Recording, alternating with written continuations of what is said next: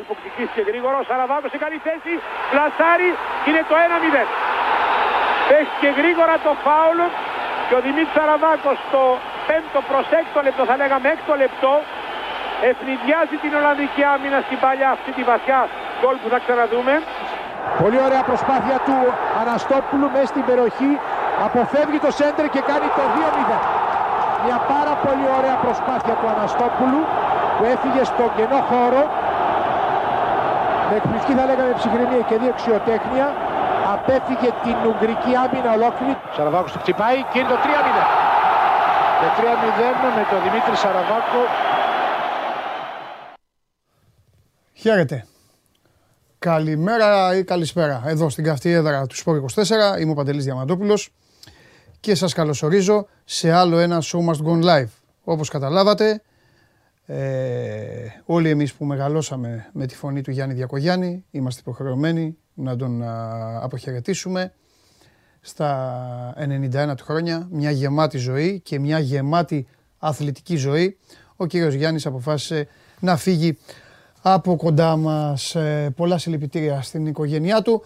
Είναι για κάθε ε, σοβαρό αθλητικό συντάκτη, για κάθε άνθρωπο που έχει μάθει κανονικά το επάγγελμα, που έχει μάθει κανονικά την ε, δημοσιογραφία και την ακολουθεί και την ε, ασπάζεται και παλεύει ε, για την ε, δική σας ενημέρωση και για την ε, καθημερινή εξέλιξη και σωστή εξέλιξη και σωστή μετάβαση της είδησης και της επικαιρότητας από τον ίδιο προς τον ε, κόσμο.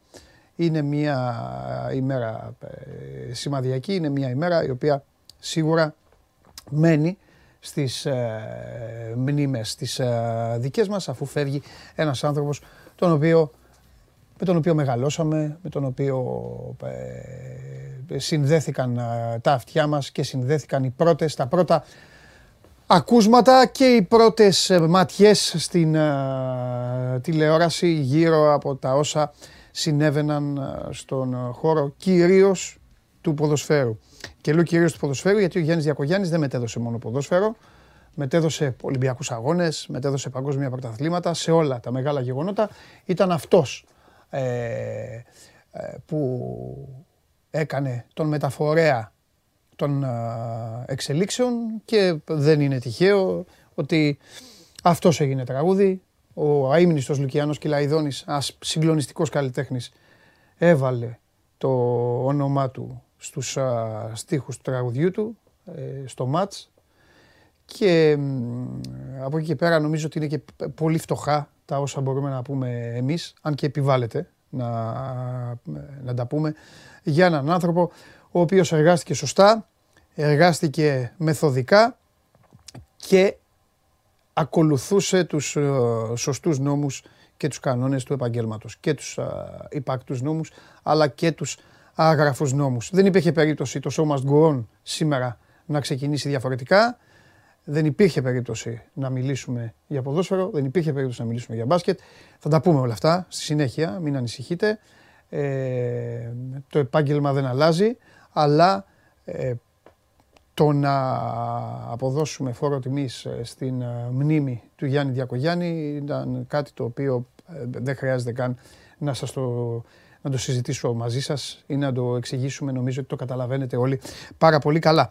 Και βέβαια δεν θα το κάνω μόνος μου και δεν θα το κάνω μόνος μου, θα σας πω γιατί. Θα βάλω τώρα στην κουβέντα, ε, αυτή τη φορά μέσω Skype, τον φίλο και αδερφό μου, τον Γιάννη Φιλέρη, ε, για ένα και μόνο λόγο. Γιατί, χωρίς να προδίδω χρόνια και όλα τα υπόλοιπα, ε, εγώ μπορεί τον Γιάννη Διακογιάννη να τον γνώρισα πολύ πολύ μετά, στα στούντιο του Sport εφ εμ τότε, που έκανα εγώ εκπομπή με τον Γιώργο τον Βαλαβάνη και ακολουθούσε ο ίδιος με μουσική, παρακαλώ, εκπομπή, γιατί η μουσική ήταν το όνειρό του. Κοινό έχουμε, είχαμε τότε με τον Γιάννη Διακογιάννη, δηλαδή μουσική έπρεπε να γίνουμε, το λέγαμε τότε, τέλος πάντων, και όχι οι αθλητικοί συντάκτες. Αλλά εγώ μπορεί να τον γνώρισα τότε, αλλά ο Γιάννης, ο Γιάννης θα στα πει ο ίδιος, θα στα πει ο ίδιος, γιατί ο Γιάννης Διακογιάννης έπαιξε πολύ μεγάλο ρόλο στην καριέρα του Γιάννη του Φιλέρη. Πού είναι ο Γιάννης? Εδώ δεν είναι? Δεν τον έχουμε? Νάτος. Έλα. Έλα. Εντάξει, τα είπα μόνος μου, τώρα πρέπει να τα πεις εσύ. Είπα πολλά, πολλά είπα, ε. Ωραία, δεν τα είπα. Ναι, ναι, τα άκουσα τα περισσότερα, τελευταία δεν πρόλαβα. Εντάξει. Όχι, για σένα. Είπα, είπα ότι ρε παιδί μου, εντάξει, εγώ τον γνώρισα τον άνθρωπο πιο μετά, στο ραδιόφωνο, όλα αυτά, δεν είναι το ίδιο λέω. Ο Γιάννης έχει, έχει σημασία, η έναρξη της καριέρας του είναι συνδεδεμένη με τον Γιάννη Διακογιάννη και όλα τα υπόλοιπα, αλλά ας τα πει ο ίδιος, δεν χρειάζεται να πω εγώ τίποτα. Ναι, είναι συνδεδεμένη γιατί ακριβώς ε, αυτός ήταν που με επηρέασε να κάνω τη δουλειά αυτή και σε αυτόν έδωσα και το πρώτο μου χειρόγραφο, μέσω της μητέρας μου δηλαδή, mm-hmm. που του είπε αν αυτός, αυτό που είχα γράψει διαβάζεται καταρχήν, γιατί ήμουν μαθητής ακόμα στο σχολείο. Mm-hmm. Ε, συμφώνησε, είπε ότι είναι καλό και την προέτρεψα να τελειώσω το σχολείο πρώτα και μετά να ασχοληθώ με αυτή τη δουλειά. Ε, νομίζω ότι είναι, τότε ήταν και τα πράγματα πιο, πολύ πιο διαφορετικά από ό,τι είναι τώρα. Ε, πολλοί άνθρωποι δεν τελείωναν το σχολείο όταν ε, ασχολιόντουσαν με τη δημοσιογραφία και γι' αυτό το λόγο με προέτρεψε να ολοκληρώσω τις βασικές σπουδές καταρχήν και μετά να ασχοληθώ με το, με το επάγγελμα που μου άρεσε. Βέβαια, με είχε πειράσει απόλυτα γιατί ερχόταν στο σπίτι μου δύο-τρεις φορές την εβδομάδα, ας πούμε, για να περάσει έτσι ευχάριστες ώρες μετά τη δουλειά που ε, ερχόταν στο, το, το, το βράδυ δηλαδή για να φάμε στη βεράντα που είχαμε στο Παγκράτη τότε και να ναι. μάθω εκεί τα πρώτα πράγματα για τη Λίβερπουλ και τη Ρεάλ Μαδρίτης. Mm-hmm. Δηλαδή αν, αν ψάχνουμε γιατί ένας άνθρωπος μπορεί να γίνει και Ρεάλ Μαδρίτης και Λίβερπουλ θα κοιτάξει το, τον ίδιο τον Γιάννη το Διακογιάννη.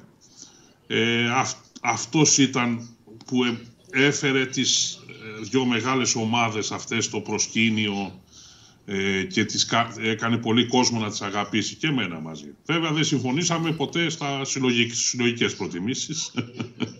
Ο, ο Γιάννης Διακογιάννης ήταν ένας ε, ε, άνθρωπος που αγαπούσε πολύ τον Παναθηναϊκό.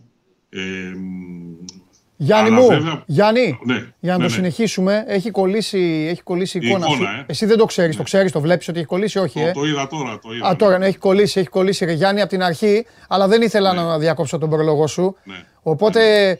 δώσε... Να ξαναπάρτε. Ναι, έλα να, το, να τα πούμε, να σε βλέπω κιόλας γι' αυτό και το συνεχίζουμε αυτό ναι. που έλεγες για τον Παναθηναϊκό. Ναι. Ναι, ναι. Λοιπόν...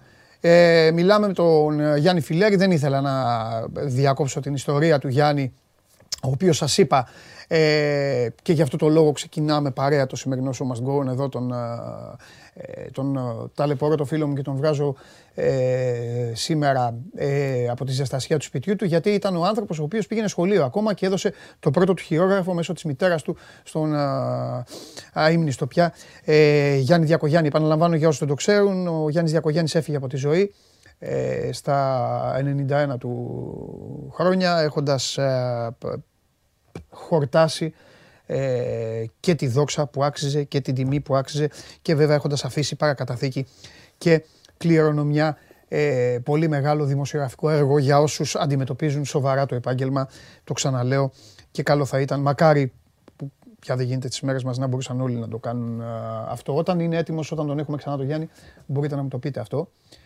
Ε, αυτό που πήγαινε να σας πει ο Γιάννης για τις προτιμήσεις των ομάδων, αφή, θα σας το πει ο ίδιος, θα σας το πει ο ίδιος γιατί είναι αυτό που λέω συχνά πυκνά ε, όταν με ρωτάτε και για τα, για τα επαγγέλματα και για όλα, αλλά ε, δεν θέλω να χαλάσω την ροή των ε, λόγων του Γιάννη, την εκπομπή εδώ το Show Must Go On, τη μοναδική καθημερινή αθλητική εκπομπή που καταπιάνεται για τα πάντα και με έναν τρόπο ιδιαίτερο, χωρίς να έχουμε και να σκοτιζόμαστε από κάποιους και για κάτι. Τα λέμε όλα όπως είναι, όπως θεωρούμε εμείς ότι είναι. Την βλέπετε ολοζώντανη στο κανάλι του Sport είκοσι τέσσερα στο YouTube. Μέσω της εφαρμογής TuneIn την ακούτε επίσης ζωντανή. Ανεβαίνει με τη μορφή podcast στο Spotify και μένει και on demand στο, στο YouTube, εδώ που έχετε μπει ήδη κάμποση και συζητάτε μεταξύ σας. Και έχουμε και ε, το Instagram, στα stories του Instagram, μπορείτε να μπείτε εκεί που λέει στείλετε ένα σχόλιο, μια ερώτηση για τον Παντελή, αν αξίζει τον κόπο, αν είναι κάτι το οποίο ε, μπορεί να απλωθεί εδώ στο τραπέζι και να κάνουμε κουβέντα, θα το κοιτάξω και θα καταπιαστούμε και από αυτό. Ε, μόλις ε, ολοκληρώσουμε τη συζήτησή μας με τον Γιάννη Φιλέρη, θα πάμε ε, να μιλήσουμε και για Μουντιάλ. Ε, ώρα τετράδας, σήμερα και αύριο, οι δύο ημιτελικοί. Την Κυριακή το απόγευμα, πέντε η ώρα το λέω για να μην σας ε, ε, ξεφύγει, όπως και στο προηγούμενο Μουντιάλ. Νωρίς ε, ο τελικός, είναι στις πέντε ε, ώρα Ελλάδας. Και ε, για να τελειώσει και αυτό πιο πριν, μέσα στην εβδομάδα δηλαδή, υπάρχουν οι αγώνες του Κυπέλου. Δεν πειράζει, δεν πειράζει. Πάμε στο Γιάννη. Εντάξει. Έλα, είμαι λίγο θαμπός τώρα. Εντάξει, είναι, Γιάννη, θέμα της, είναι θέμα της κάμερας του... Της δικής σου. Λοιπόν, έλα. Της δικής μου, ναι. Έλα, πάμε, Φάλαση... Γιάννη. Είχες μείνει στις... Κοίταξε να δεις. Ε, είναι αυτό που λέω... Και σου ξανακάνω ναι. την πάσα για να, να πάρεις πάλι πάσα να φύγεις μπροστά. Είναι αυτό που λέω ναι. πάρα πολύ, που έλεγες για τις ε, προτιμήσεις. Ε, ναι. Ο Γιάννης Διακογιάννης υπηρέτησε στο έπακρο, είναι το λαμπρό παράδειγμα όλων αυτών ε, που, που λέω και εγώ και νομίζω και το λες και εσύ και το λένε και οι περισσότεροι. Δηλαδή, είσαι μια ομάδα, μια ομάδα γίνεσαι στα πέντε σου χρόνια. Τέσσερα, ναι, πέντε, ναι. δεν ξέρω τι, ναι. πόσο χρονών γίνεσαι. Ναι. Ε, αυτό θα σε ακολουθεί πάντα. Το θέμα είναι να έχεις τη σωστή κρίση, την αξιοπρέπεια, να μην γίνεσαι, να μην γίνεσαι γελίος, να μην γίνεσαι νούμερο σωστό, και να μην, ξε, να μην ξεφτιλίζεσαι. Ο Γιάννης Διακογιάννης δεν έκρυψε ποτέ ότι ήταν Παναθηναϊκός, αλλά και, δε, θα πω, και θα ποτέ δεν το κάτι, κατάλαβαν, ε. Ναι, αυτό ακριβώς. ε, υπήρχε πάντα το ερώτημα τι ομάδα είναι. Ναι. Βέβαια, όσοι το, όσοι το ξέραμε. Ε, Εμείς ξέραμε, ναι, μας το έλεγε. Ότι, ότι αγαπούσε τον Παναθηναϊκό ναι. δεν ήταν και μυστικό. Άλλωστε, έτσι. Δεν είναι και κακό να, να αγαπάς μια ομάδα. Καλά, εννοείται. Αλλιώς πώς θα ασχολείται με το. Ε, πώς θα ασχολείται. Έτσι. Ναι. Ε, το παραδέχτηκε δημόσια το δύο χιλιάδες δεκαεπτά. δεκαεπτά. Όταν, πλέον, ναι, όταν ήταν σε μεγάλη ηλικία πλέον. Αλλά βέβαια, εντάξει, αυτό δεν είναι μυστικό ότι αγαπούσε τον Παναθηναϊκό. Το θέμα είναι ότι έκανε. Αυτή τη δουλειά, όπως είπες, με αξιοπιστία, με πιστότητα και κυρίως, θα έλεγα, με, ε, ήταν μπροστά από την εποχή του, γιατί είχε σπουδάσει στο εξωτερικό, είχε σπουδάσει στην ε, Γαλλία, ήταν μορφωμένος ε, πάρα πολύ σε σχέση με τους ε, δημοσιογράφους, όχι μόνο τους αθλητικούς συντάκτες, αλλά και όλους τους δημοσιογράφους της εποχής του. Και νομίζω ότι... Δεν πέθανε μια εμβληματική μορφή της αθλητικής δημοσιογραφίας, όπως γράφουμε και γράφουν οι περισσότεροι. Πέθανε μια μεγάλη μορφή της ελληνικής δημοσιογραφίας. Ναι. Γιατί ο, ο, ο Γιάννης ο Διακογιάννης ήταν πρωτοπόρος, ήταν ο άνθρωπος που ξεκίνησε να κάνει τις μεταδόσεις στην ελληνική τηλεόραση σε μια εποχή που κανείς δεν έκανε και δεν ήξερε να κάνει μεταδόσεις. Νομίζω ότι και ο ίδιος είχε... Ε, την εξοικείωση με αυτή τη δουλειά, γιατί δεν υπήρχε κιόλας σαν παράδειγμα από τους προηγούμενους, αλλά την mm. έκανε τόσο καλά για πολλά χρόνια, όπου νομίζω ότι, η, ότι έφτασε να είναι ένα τραγούδι που, όπως είπες, από το Λουκιανό Κυλαϊδόνη, δείχνει και την καταξίωσή του μέσα στη διαδρομή του χρόνου. Και όχι μόνο αυτό, ήταν, να, όμως... σε διακόψω, να σε διακόψω γιατί είναι η κατάλληλη στιγμή, η φωνή του Γιάννη Διακογιάννη μπόρεσε να πιστοποιήσει στον εγκέφαλο, στον εγκέφαλο μικρών παιδιών το αν γουστάρουν και τους αρέσει μια ομάδα να τη λατρέψουν ακόμη περισσότερο. Και ένα από αυτά τα παραδείγματα θα το ακούσεις αυτή τη στιγμή. Γυρίζουν γρήγορα οι Γερμανοί. Ο Κόντι πάντα έχει την μπάλα. Την πατάει, αφήνει την μπάλα στο Ρώση. Μπαίνει ο Ρώση, την αφήνει στον Σιρέα. Ο Σιρέα την πατάει για τον Μπέρκομι, ξανά Σιρέα. Δεν παίζουν οι Γερμανοί τεχνικό offside. Σιρέα, Ταρτέλη, πάει να κάνει το σούτ, είναι δύο μηδέν, δύο μηδέν για την Ιταλία. Ο Ταρτέλη, το δύο μηδέν για την Ιταλία. Το δύο μηδέν για την Ιταλία και ο Σάντρο Περτίνη χειροκροτεί, έχει σηκωθεί όρθιος. Και Σάντρο Περτίνη. Ο μεγάλος αυτός πρόεδρος της Ιταλικής Δημοκρατίας. Πιστεύω ότι μπορεί και στις πλατείες στην Ιταλία, στις πόλεις τους να παίζει αυτό και να ξεσηκωθούν. Πρόσεξε τώρα, αυτό όμως, ο Γιάννης Διακογιάννης δεν ήταν με την Ιταλία. Έτσι, ήταν ήτανε... Γαλλία. Ναι, γιατί η μητέρα γιατί... του και Γαλλίδα. Άλλωστε. Έτσι, και μεγάλωσε. Ναι, ναι, και αλλά στον ημιτελικό, στον ημιτελικό είχε γίνει το περίφημο μάτς Γερμανίας-Γαλλίας με τον Μπατιστόν. Έτσι, με το Σουμάχερ. Να γίνεται θύμα του Σουμάχερ. Ε, ε, και τους Γερμανούς δεν τους πολύ συμπαθούσε.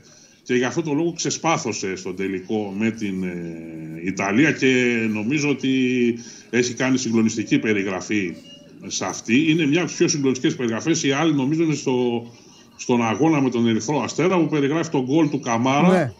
Ε, είναι καταπληκτική και εκεί η περιγραφή του, πώς ε, έβαλε τον γκολ ο Αριστίδης ο Καμάρας, και μου το έλεγε και ο γιος του Κωνσταντίνος όταν ήταν στον Όμιλο και ο Κωνσταντίνος ο Καμάρας, πόσο έχει συνδεθεί η οικογένεια του Καμάρα με αυτή την ε, μετάδοση. Και είναι λογικό άλλωστε, γιατί ε, ναι, ναι, με λίγο. αυτό τον γκολ ο Παναθηναϊκός πήγε στο, στο Γουέμπλεϊ. Ναι. Ε, να πω ακόμα ότι αγαπούσε πάρα πολύ τη μουσική, όπως είπες. Ε, ε, και πάντα έλεγε ότι εγώ θα γινόμουν μουσικός, ναι, αντί για δημοσιογράφος, ναι, αν ε, δεν πέθαινε ο πατέρας του. Και ναι.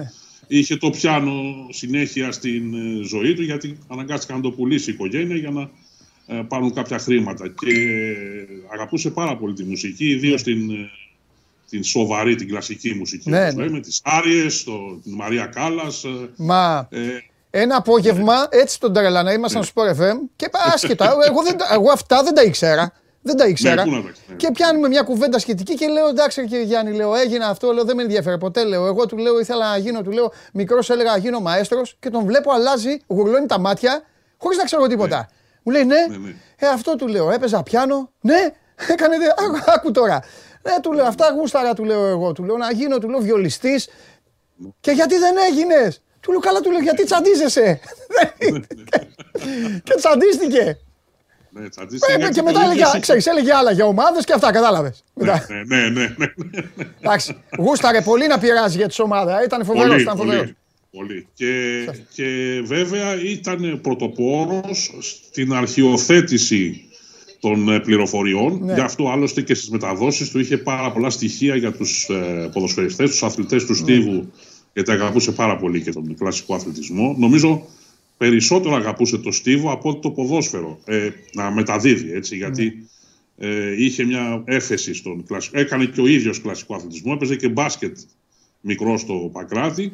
Αλλά η αρχιοθέτηση ήταν το αγαπημένο του χόμπι. Κάθε πρωί είχε ένα γραφείο πάνω από το σπίτι του, ένα δεύτερο διαμέρισμα στο Παγκράτη, όπου πήγαινε όλες τις ώρες εκεί και αρχιοθετούσε τις εφημερίδες, τις ξένες, τις ελληνικές, με στοιχεία για τους ανθρώπους με τους οποίους αργότερα θα ασχολιόταν στις μεταδόσεις του. Αυτό βέβαια τώρα εμάς μας φαίνεται περιττό, διότι ναι, πατάμε, εντάξει, ένα κουμπί, ναι, πατάμε ένα κουμπί και έχουμε όλη την πληροφορία που θέλουμε για τους... Ναι, ε, αλλά τότε ήταν πολύ σημαντικό, Γιάννη, αυτό. Ε. Τότε ήταν πολύ σημαντικό και γι' αυτό το λόγο είχε αυτή την ευρύτητα των γνώσεων για τους ποδοσφαιριστές.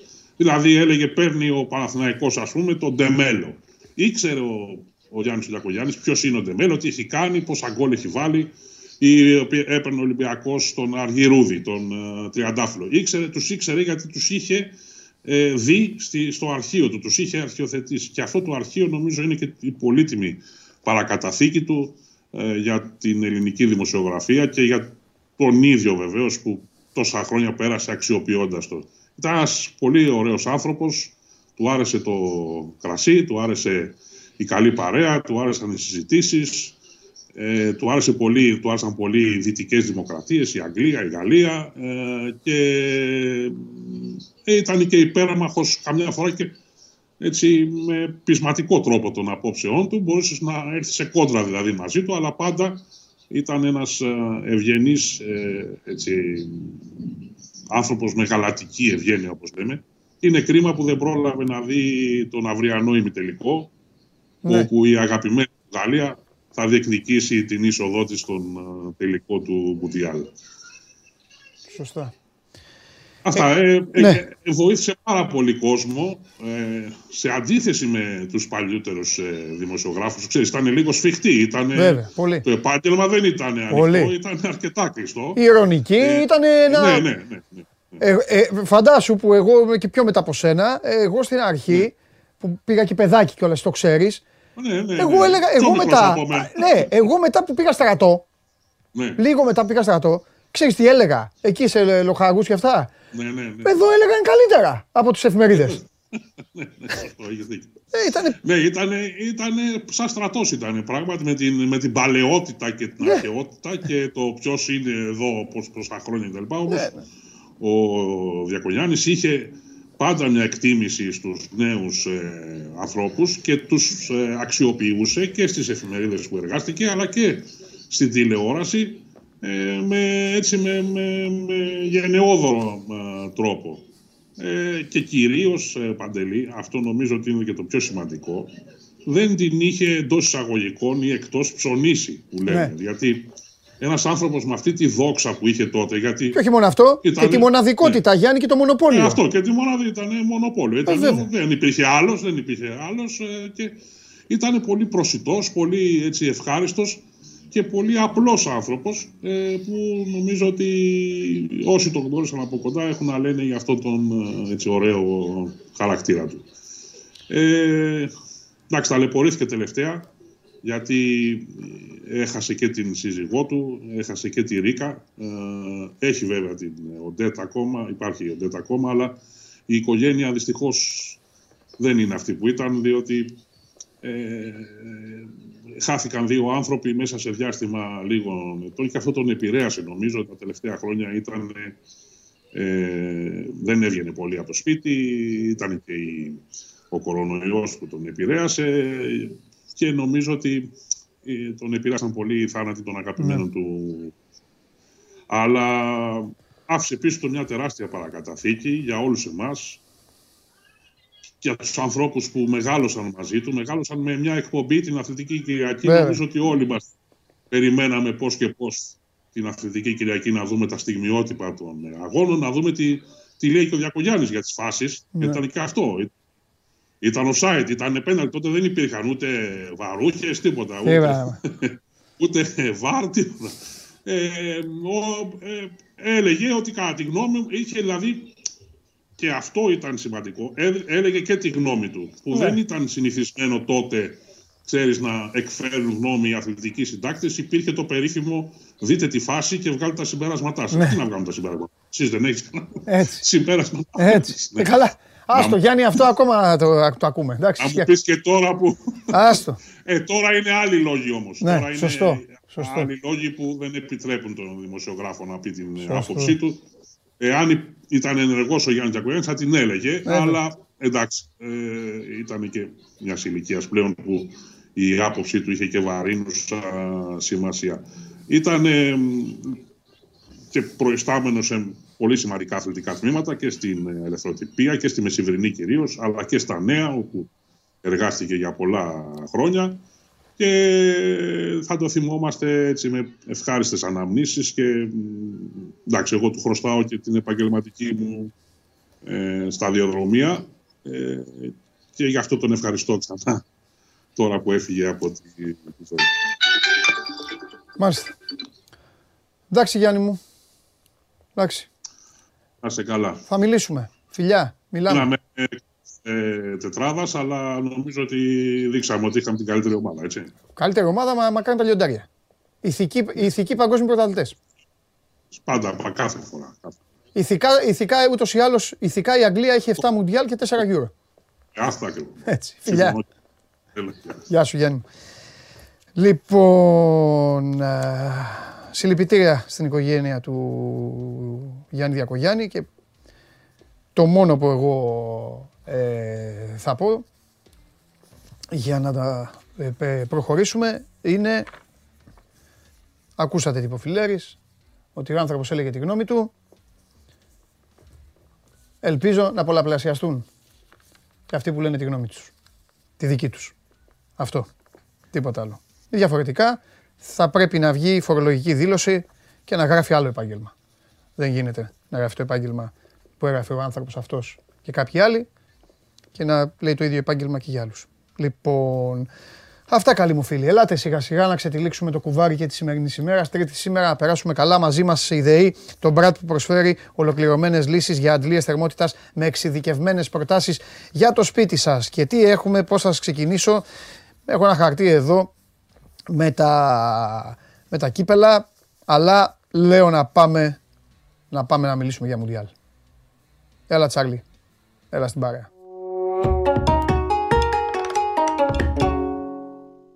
Χαίρετε, τι γίνεται. Καλώς στον Τζάρλι. Έχω πολλά, έχω να πάω στο Μουντιάλ, έχω για μπάσκετ σήμερα διαβολοβδομάδα, ΑΕΚ, Χθες ο Αρναούτογλου μίλαγε με τον Αλμέιδα.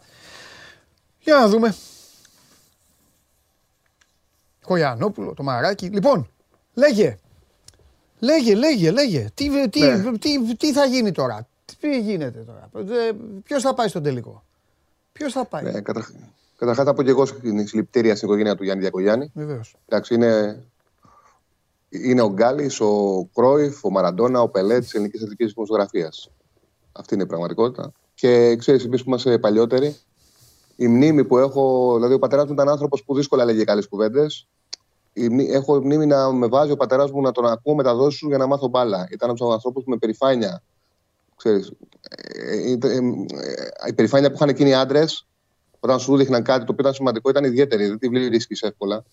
Και με έβαζε με περηφάνεια να ακούσω τον ε, Γιάννη Διακογιάννη, γιατί ξέρεις, ήταν λαμπερό, ήταν λαμπερός στοιχείο εκείνης της κοινωνίας. Είχε μια αριστοκρατία, είχε, ήταν πολύ ταξιδεμένος, είχε μια αρχοντιά. Έτσι. Και γνώσεις βέβαια. Έτσι βέβαια. Και τρομερό αρχείο αυτό που λέγαμε τον Γιάννη. Ναι, ναι, ναι. ναι. ναι. Συλληπιτήρια. Και να προχωρήσουμε, ναι, τώρα για το Μουντιάλ. Το Μουντιάλ. Κοίταξε να δεις, εδώ που έχουμε φτάσει όλα είναι ανοιχτά. Δεν μπορεί να πει να μιλήσει κάποιος. Βεβαιότητες, το είπαμε και το λέμε συνέχεια, ότι σε αυτή τη διοργάνωση, Παντελή, βεβαιότητες δεν υπάρχουν. Ναι. Ε, εγώ θεωρώ ότι από τα τέσσερα ζευγάρια των οκτώ, αν μου έλεγες ποιο δεν πιστεύω ότι θα σπάσει, θα σου έλεγα το Βραζιλία-Κροατία. Ναι. Ότι αυτό δύσκολα να σπάσει. Και σπάσει. Ναι. Ναι. Οπότε δεν μπορεί να μιλήσεις με ασφάλεια. Δηλαδή το, Μα, το Μαρόκο το είχαμε πει ότι είναι σκληρό, ξέραμε πώς θα το πάνε να το κάνει, πώ η εθνική. Γινόταν. Yeah. Να κάνεις μια στην Πορτογαλία. Η Πορτογαλία το συζητάγαμε. Είχε χαλάσει στο μυαλό τους, ήταν η αρχή του τέλου η εξάρα που ρίξανε με την Ελβετία. Αποδείχτηκε. Ε, η Κροατία φάνταζε δύσκολο. Yeah. Παρότι βλέπαμε και λέγαμε οι δυο μας ότι δεν έχει προσωπικότητα στη Βραζιλία, σκεφτόμασταν ότι θα του πατήσει αλλού, θα την πατήσει στο τελικό, ότι δεν θα αντέξουν οι Κροάτες. Και όχι μόνο άντεξαν στον χρόνο. Ότι μείναν και πίσω στους κόρους παράταση και ισοφάρισαν. Το οποίο δεν το βλέπουμε, το βλέπουμε σπάνια πλέον. Συνήθως, αν πάει παράταση, αν δούμε πέναλτι, η ομάδα που το βάζει κερδίζει. Άντεξαν όμως και ισοφάρισαν και πλέον δεν γίνεται να μην τους σεβάσει κανείς. Ναι. Γιατί ξέρεις, είναι μια... μου είχε κάνει εντύπωση αυτό. Είναι μια σειρά στο Netflix ε, που έπαιρνε από πίσω έξι εφτά αρχηγούς ε, ναι. εθνικών ομάδων. Ναι. Και τους ακολουθούσαν. Ε? Είναι... Ναι, στην προγραμματική. Και έλεγα το Μόντριτς και ξέρεις, μου είχε κάνει τρομερή εντύπωση.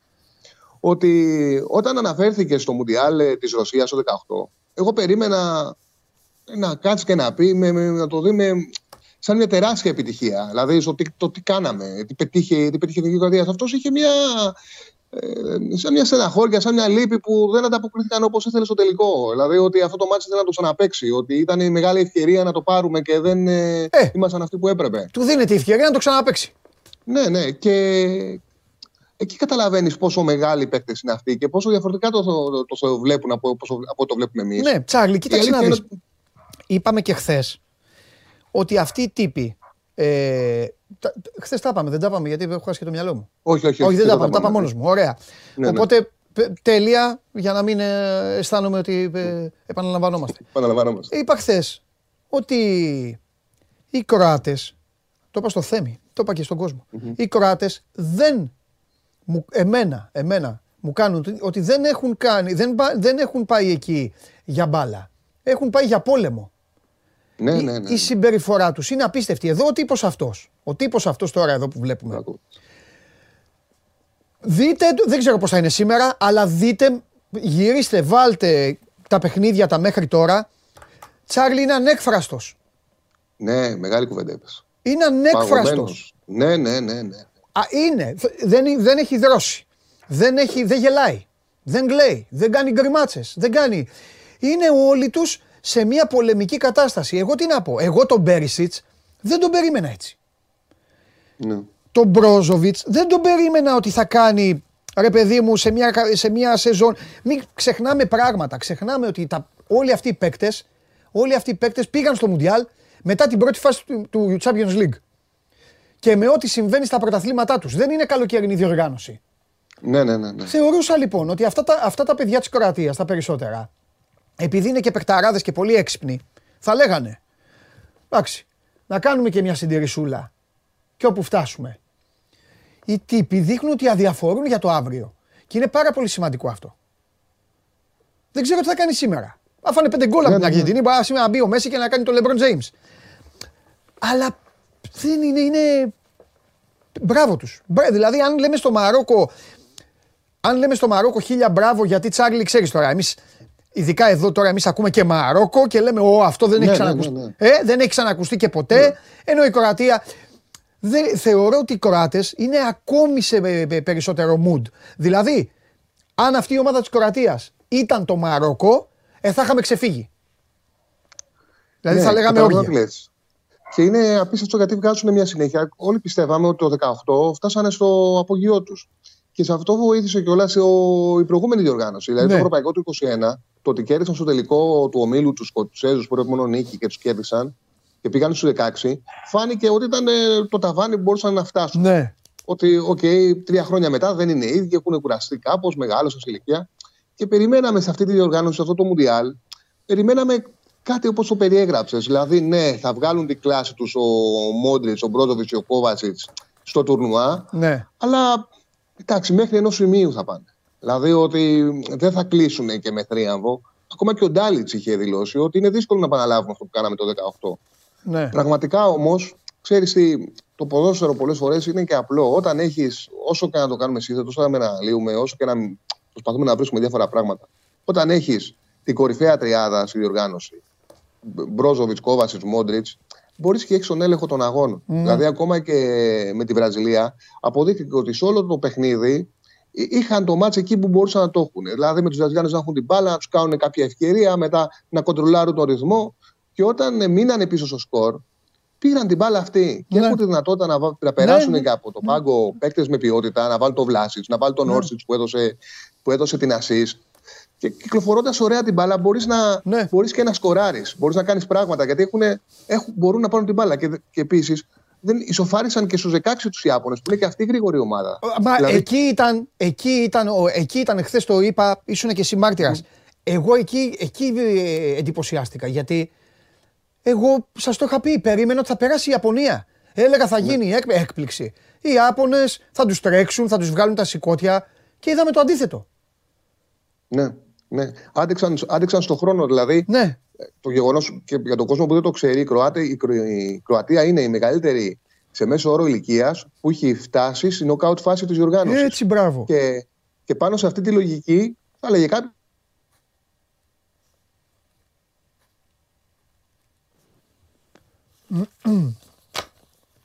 Επανήλθα. Ναι, ναι, αμέ. Πάνω σε αυτή τη λογική να παίξεις ε, στους δεκαέξι με τους Ιάπωνες με μια από τις πιο γρήγορα, ένα, ίσως το πιο γρήγορα outsider μπορεί να βρεις και μετά με τη Βραζιλία που έχει την ικανότητα να δημιουργεί από παντού, αυτό σε διαλύσει. Και όχι μόνο δεν συνέβη αυτό. Δέχτηκαν γκολ, μείνανε πίσω και απάντησαν. Ναι, ναι, Πήραν, ναι. και τις δύο φορές. Ναι, ναι.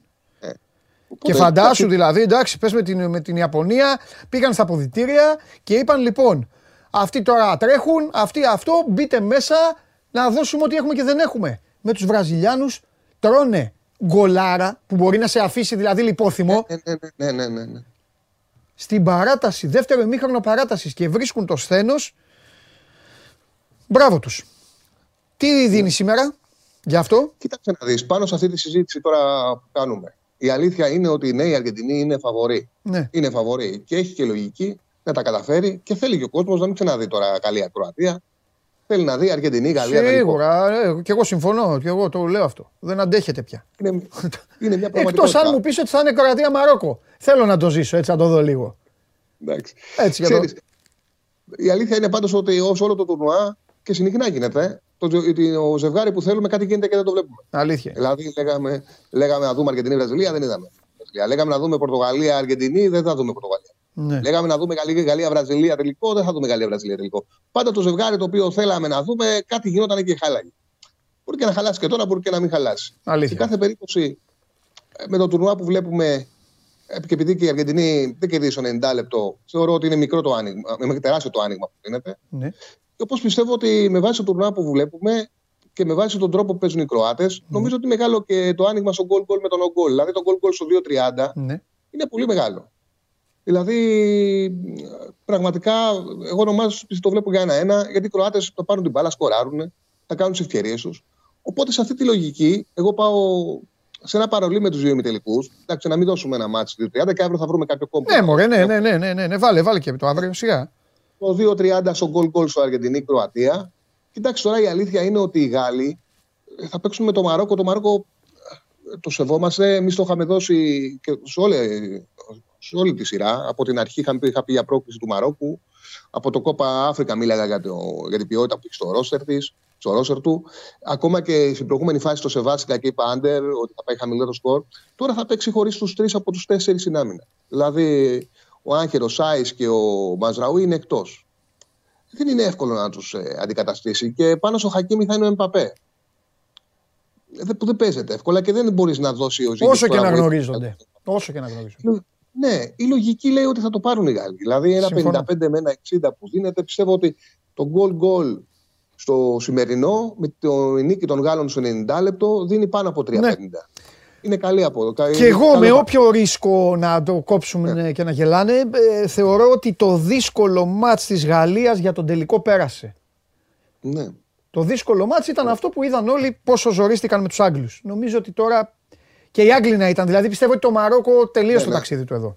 Αυγοψεύτης, αυγοψεύτης. Συμφωνώ μαζί σου. Θα, θα παίξουν και μικρό τελικό και κάναν τη μεγαλύτερη επιτυχία που έχει κάνει ποτέ αφρικανική ομάδα. Θα μείνουν στην ιστορία δηλαδή. Τώρα. Συζητάμε και για να, το, για να μην το. Γιατί ο κόσμος δεν μας βλέπει για εικασίες. Άμα θέλανε να βλέπουν εικασίες, θα πήγαν σε κάνα καφενείο να μιλάγανε εκεί με τους ε, μπαρμπάδες. Ε, για να επιχειρηματολογούμε κιόλας, εγώ όταν ξεκίνησε, πριν ξεκινήσει το Μουντιάλ, και μίλαγα εδώ με τους ε, φίλους του, τους ρεπορτερέους εδώ των ομάδων τους, όλων, τους είχα πει: το Σάις στην Premier League δεν τον βλέπαν οι ομάδες σας. Έπρεπε να τον πάρει Μπεσίκτας και οι ομάδες σας να έχουν σκορπίσει του κόσμου τα εκατομμύρια για να φέρνουν άστριφτους. Είναι πολύ μεγάλη η απουσία του Σάις, γιατί πάνω του στηρίζεται όλο το αμυντικό οικοδόμημα του Μαρόκου. Τσάρλι μου, όχι μόνο παικτικά και, τσαμπου, και σε θέμα τσαμπουκά, όταν βλέπουν αυτό τον παίκτη τώρα να πηγαίνει με το κεφάλι στις καλαμίδες των αντιπάλων, καταλαβαίνεις από εκεί πώς δυναμική παίρνουν οι υπόλοιποι. Όταν λοιπόν μια ομάδα δεν έχει δεχτεί φάση και χάνει τους τρεις από τους τέσσερις, πόσο να σώσει ο Άμραμπατ πιο μπροστά. Πόσο να προλάβει. Ναι. Νομίζω ότι αυτό πόσο θα πονέσει το Μαρόκο. Η απουσία των αμυντικών, θα, θα, αυτό που είπες δηλαδή, νομίζω ότι θα είναι ο καταλήτης. Έτσι νομίζω. Κοίταξε, ε, ας φέρουμε το μυαλό μας, επειδή μοιάζουν και στο στυλ που παίζουμε, την εθνική του τέσσερα. Ναι. Αν δεν είχε Δέλα και Καψί ναι. και... Και ας πούμε το Φίσα από αριστερό μπακ που δεν είναι η ίδια δυναμική του με τον Μαζραούι, ναι. αλλά αυτούς τους τρεις δεν θα ήταν εύκολο να αντέχαμε ναι. στο τελικό. Ναι. Δεν θα ήταν εύκολο. Δηλαδή θα πρέπει να πάμε με, να, στο τελικό να παίξουμε με Γκούμα, Νταμπίζα, Βενετίδη. Ναι. Θα άλλαζε τελείως. Ναι. Εκεί είναι ραχοκοκαλιά. Και ο Σάις είναι και έχει την ποιότητα, τους μιλάει, έχει παραστάσεις. Ναι. Είναι... Ο διπλανός σου είναι καλός παίκτης, αλλά είναι πιο μικρός. Αυτός είναι ο ηγέτης στην άμυνα. Τώρα απ' την άλλη, απ' την άλλη, οι Γάλλοι θα αντιμετωπίσουν και μια διαφορετικότητα σε σχέση με τους Άγγλους. Τι εννοώ? Εννοώ ότι ο Μπουφάλ, ο Ζήγες, όλοι αυτοί οι παίκτες είναι και καλοί κουβαλητές, είναι και καλοί μπαλαδόροι. Η Αγγλία έπαιζε με ένα άλλο σύστημα, το οποίο ήθελε να απεμπλακεί κάθε είδους παιχνιδιού από τον άξονα, ώστε να μην χάσουν μπάλα και ο Μαγκουάιρ με το Stones βρεθούν ψηλά τα χέρια Χίτλερ. Οπότε η Αγγλία πήγαινε την μπάλα κυρίως στην αριστερή της πλευρά. Αν δεν πήγαινε αριστερά την κουβάλα και την έστελνε στο Σακά απ' την άλλη. Ε, τι θέλω να πω? Ότι θα πρέπει ανασταλτικά οι Γάλλοι ίσως να πιέσουν πιο ψηλά. Ίσως, δεν ξέρω. Δηλαδή, κατάλαβες, μην yeah. τους φέρουν κοντά. Μην φέρουν την μπάλα στον Ενεσίρι. Το λέμε για το τι είπαμε το μειονέκτημα του Μαρόκου, να πούμε και ναι, τα πλεονεκτήματά ναι, ναι, ναι, του. Ναι, ναι, ναι. Να μην, να μην απομονωθεί ο Ενεσίρι, να μην τους χτυπήσουν στην κόντρα. Ναι. Εντάξει, μην τους, ναι, δεν πρέπει να τους επιτρέψουν οι Γάλλοι να κάνουν κάτι το οποίο το Μαρόκο δεν είναι εύκολο να το φάει. Αν ναι. το φάει, βέβαια θα την πατήσει. Οι Γάλλοι θέλουν να παίρνουν μέτρα. Θέλουν να δίνουν την μπάλα στον αντίπαλο. Μπράβο. Δηλαδή, το Μαρόκο δεν θα αντιμετωπίσει μια ομάδα που θα πάει όπως η Ισπανία και η Πορτογαλία να τους έχει την μπάλα, ναι. να τους κρατάει χαμηλά και να τους βομβαδίζει. Ε, κάτι το οποίο το θέλει. Και μετά να ανασένει. Οι Γάλλοι τους δίνουν και την μπάλα και το πάνε το παιχνίδι μακριά. Τους αφήνουν κατεβείτε, κατεβείτε, κατεβείτε, γιατί θέλουν να την πάρουν και να φύγουν. Έτσι. Είναι μια τελείως διαφορετική ομάδα για το Μαρόκο. Και εκεί θα έχει και ένα που θα είναι πολύ σημαντικό και το τι θα κάνει το Μαρόκο στη δική του κατοχή. Θα μπορέσει να φτιάξει φάσεις. Κοίταξε, το, το ξαναλέω, βλέπουμε ένα τουρνουά που δεν υπάρχουν βεβαιότητες. Ναι. Για παράδειγμα, ακόμα και για το Γαλλία-Αγγλία, Παντελή, αν σου λέγε κάποιος ότι οι Άγγλοι ε, θα πιάσουν τον Εμπαπέ, δεν θα κάνουν φάσεις και ο Σακά θα είναι ο καλύτερος παίκτης του αγώνα, θα λέγες θα περάσουν. Δηλαδή αυτό που πέτυχαν, κράτησαν καταρχάς τον Εντεό Ερνάντες, τον κράτησαν χαμηλά και δεν επέτρεψαν, γιατί το πιο σημαντικό που πέτυχαν είναι δεν επέτρεψαν στον Εμπαπέ όταν παίρνει την μπάλα να έχει συνεργασίες. Να έχει στήριγμα. Του, του κράτησαν με τον Σακά, του κράτησαν τον Τεό, του κράτησαν πάρα πολύ χαμηλά. Παρ' όλα αυτά βρήκαν τρόπο και δραπέτασαν. Ναι. Είχαν και τη τύχη, αλλά είχαν και λύσεις. Βρήκαν καλούς πρωταγωνιστές. Ε, καλά, εντάξει, είναι καλή ομάδα. ομάδα. Έχει παίκτες η Γαλλία. Ναι, ομαδάρα. Είναι ομαδάρα. Και ε, νομίζω το όπλο τους είναι ότι παίζουν διαφορετικό ποδόσφαιρο από τους άλλους. Δηλαδή δεν πιστεύω ότι οι Γάλλοι θα κάνουν αυτό που κάνανε οι Ισπανοί, οι Πορτογάλοι, να έχουν, δηλαδή, να έχουν την μπάλα οι στόπερ τους, οι χαφ τους, να τη γυρνάνε, να τη γυρνάνε, να τη γυρνάνε και μόλις παίρνει το Μαρόκο να κάνει αντεπίθεση και να είναι επικίνδυνο. Θεωρώ θα πάνε διαφορετικά. Ναι. Ε, όμως, και γι' αυτό το λόγο, αν κερδίσει το Μαρόκο, θα πρέπει, γιατί δεν αποκλείεται, δεν υπάρχουν βεβαιότητες. Ναι, μωρέ, μπάλα είναι, μη τελικός είναι, μια βραδιά ναι. είναι, σιγά.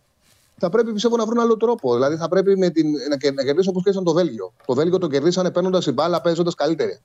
Δηλαδή ήταν... υπήρχαν διαστήματα που τους κλείσανε, παίξανε την μπάλα τους.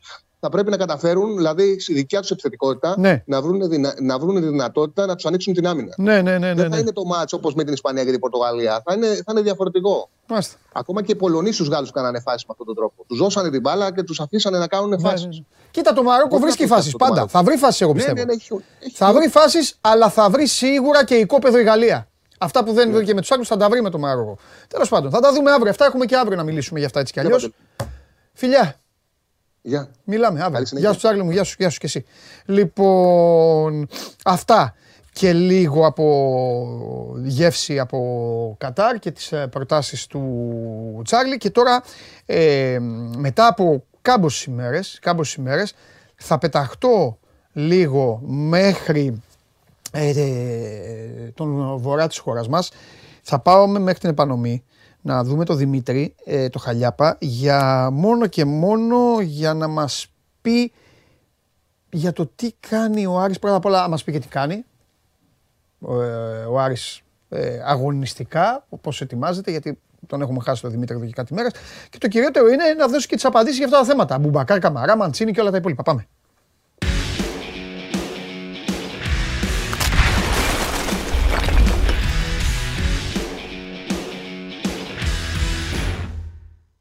Πρώτα έρχομαι yeah. σε σένα και μετά θα πάω στο Κατάρ. Για να δεις ποιος είσαι. Έλα, γιατί yeah. σε έχουμε χάσει. Τι κάνεις? Ναι, yeah, έχουμε να τα πούμε μέρες. Καλά είμαι. Προσπαθώ. Ωραία. Δημήτρη μου, δεν θα σε ταλαιπωρήσω πολύ. Πρώτον, να μας πεις άμα έχει κάτι η ομάδα, κάτι που αξίζει να μάθουμε. Αν έχουν η ομάδα είναι καλά, θέματα, είναι καλά. Έχουν προκύψει θέματα τα τελευταία είκοσι με τριάντα λεπτά. Δικά σου όλα. Πήρε, παίρνει παίκτες ο Άρης. Α, ωραία, έλα. Ε, για πάμε, για ρίξε ναι. τις βόμβες σου. Το, το ένα είναι το γνωστό από χθες ε, για τον Βλαντιμίρ Νταρίντα, τον οποίο είχαμε, Νταρίντα, είχαμε μιλήσει και τις προηγούμενες ημέρες ναι. ε, για τον Τσέχο, ο οποίος είχε έρθει σε καταρχήν συμφωνία με τον Άρη. Επιβεβαιώθηκε χθες αυτή η συμφωνία, καθώς ήρθε ο ατζέντης του και ο ίδιος ο ποδοσφαιριστής στην Αθήνα. Συναντήθηκα με τον Θόδωρο Καρυπίδη και υπέγραψε συμβόλαιο ε, διάρκειας δυόμισι ετών μέχρι το καλοκαίρι του δύο χιλιάδες είκοσι πέντε. Ο Βλαντιμίρ Νταρίντα θα είναι παίκτης του Άρη. Ε, αγωνιζόταν η Χέρτα από το δύο χιλιάδες δεκαπέντε, έχει πάνω από διακόσιες συμμετοχές στην Bundesliga, πολύ έμπειρος ε, μέσος, ε, θα ενισχύσει ε, σε μια θέση που πονούσε ο Άρης ε, τους προηγούμενους μήνες. Ε, το, ο δεύτερος ποδοσφαιριστής που παίρνει ο Άρης είναι ο Ματέι Βίντρα, ακόμη ένας Τσέχος, για τον οποίο έχουμε μιλήσει στο παρελθόν. Ε, ο Σέντερφορ, ο οποίος αγωνιζόταν στην Μπέρλι μέχρι το καλοκαίρι του είκοσι δύο, ε, εγχειρίστηκε ε, στο Χιαστό το περασμένο Απρίλιο, ήταν εννέα μήνες εκτός ποδοσφαίρου, ε, παρόλα αυτά επιστρέφει, ήδη προπονείται τις τελευταίες εβδομάδες με μια ομάδα στην Τσεχία. Όμως ο Άρης είχε το κονέ με τον μάνατζερ του, γιατί έχουν τον ίδιο μάνατζερ με τον Νταρίντα, και ήρθε στη συμφωνία και με τον Ματέι Βίντρα, τον τριαντάχρονο Τσέχο, και θα ενισχύσει και αυτός ε, τον Άρη ε, σε μεταγραφική περίοδο του Ιανουαρίου ε, σε ακόμη μια θέση που πονούσε ο Άρης, στη θέση του επιθετικού. Και γιατί είπες πριν για τον Αμπουμπακάρ Καμαρά, να το συνδέσουμε και αυτό, ε, ο Καμαρά ήταν στο ίδιο κάδρο με τον Ματέι Βίντρα ε, μέχρι πριν ε, λίγες ώρες. Από τη στιγμή που ο Άρης ήρθε σε συμφωνία με τον Βίντρα, φαίνεται να υποχωρεί η περίπτωση του Καμαρά. Μάλιστα. Αυτή τη στιγμή που μιλάμε, ε, μία η ώρα το μεσημέρι ε, της Τρίτης. Τώρα, αν τις επόμενες ώρες αποφασιστεί ότι θα αποκτηθεί κι άλλος ποδοσφαιριστής, μπορεί αυτός να είναι όντως ο Αμπουμπακάρ Καμαρά. Πάντως, ε, από τη στιγμή που ήρθε ο Άρης σε συμφωνία με τον ε, Τσέχο, πρώην ποδοσφαιριστή της Μπέρλι, φαίνεται να υποχωρεί. Ωραία, ε, θα δούμε το Χρυστοφιδέλη μετά τι θα μας πει, αν θα του μείνει του Ολυμπιακού Καμαρά. Ε, πες, ε, τώρα μια κύπα Ολυμπιακό. Ε, Μαντσίνη, τε, πρώτα απ' όλα τελείωσες με τις εισόδους. Να πούμε και για την επέκταση συμβολαίου του Γιάκου Μπράμπετς. Ναι. Γιατί Μπράμπετς, Νταρίντα και Βίντρα έχουν τον ίδιο μάνατζερ. Ωραία. Ναι. Ήρθε ο μάνατζερ χθες το μεσημέρι, έκλεισε τη συμφωνία με τον Νταρίντα, πήρε και τον Βίντρα ο Άρης, ανανέωσε και τον Μπράμπετς που ήταν πρόθεση και του ποδοσφαιριστή μέχρι το καλοκαίρι του δύο χιλιάδες είκοσι πέντε και ε, έκανε αυτή την παρέα, την τσέχικη, ε, στην ομάδα για τους επόμενους ε, μήνες. Μέχρι το καλοκαίρι του δύο χιλιάδες είκοσι πέντε όλες αυτές οι συμφωνίες. Αυτά είναι τα νεότερα από τους ποδοσφαιριστές που έρχονται. Ο Μαντσίνι προπονείται μόνος εσύ, του. Ναι, γιατί εσύ έχεις πει μέχρι τώρα, θυμάμαι, έλεγες τίποτα, καμία πρόταση, τίποτα και ο Χρυστοφιδέλης βγαίνει και λέει ότι είναι θέμα χρόνου συνέχεια. Και χθες αυτό είπε για τον Μαντσίνι. Ναι. Ο Μαντσίνι προπονείται μόνος του στο Ρήσιο. Θέλω να σου πω ότι είχε γίνει συνάντηση του Πάρντιου με τον Μαντσίνι και τον Θόδωρο Καρυπίδη. Ο Πάρντιου προσπάθησε να φέρει τις δύο πλευρές ξανά, να τα ξαναβρούνε και να συνεχίσει ο Μαντσίνι στον Άρη. Τον θέλει τον Μαντσίνι ο Πάρντιου. Ο Θόδωρος Καρυπίδης δεν έλεγε ναι σε αυτή την περίπτωση. Δεν θέλει μετά από αυτό που έγινε να συνεχίσει ο Μαντσίνι στον Άρη. Δηλαδή θέλει ο προπονητής τον παίκτη, αλλά ο ιδιοκτήτης λέει όχι.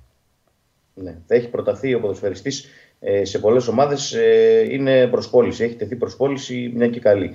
Ε, πάντως, αυτό που είπα και πριν για τον ε, Καμαρά, ναι. Μία η ώρα το μεσημέρι της Τρίτης, σύμφωνα με την ΠΑΕ Άρης, δεν υπάρχει καμία συμφωνία, καμία πρόταση για τον ε, Μαντσίνι. Μάλιστα. Ισχύει δηλαδή μέχρι τώρα, αυτή τη στιγμή που μιλάμε, ό,τι, ό,τι έχεις πει. Ναι, αυτό που, okay. που σου έχω πει. Ε, εντάξει. Πάντως, το σίγουρο είναι ότι προπονείται μόνος του και.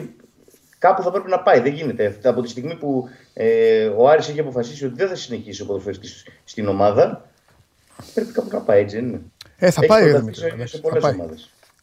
Ωραία. Τέσσερις η ώρα Παρασκευή, Λεβαδιακός Άρης. Καλά, μέχρι τότε θα τα πούμε. Ναι, το ναι. λέω απλά για τον κόσμο του Άρη ότι αυτό, αυτό είναι το, το ξεκίνημα. Στη Λιβαδιά. Ναι, η επανέναρξη. Έγιναν και οι ορισμοί χθες για το διαιτητό, χωρίς βι έι αρ, να το τονίσουμε αυτό την Παρασκευή. Είναι η φάση των δεκαέξι του κυπέλου.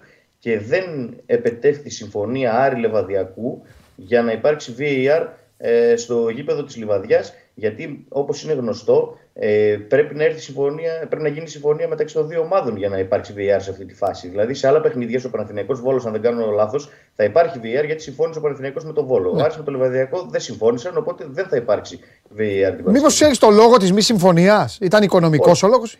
Ε? Όχι, γιατί, όχι, δεν ήταν οικονομικός γιατί. Ο Άρης ήθελε βι έι αρ. Ο Άρης ήθελε βι έι αρ. Δηλαδή δεν θέλει ο Λεβαδιακός.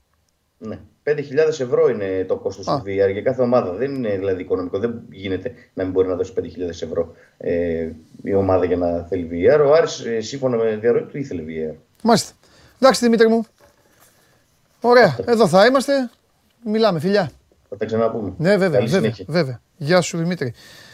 Αυτό, αυτά για τον α, Άρη, ο Άρης ο οποίος ψωνίζει από την ε, Τσεχία.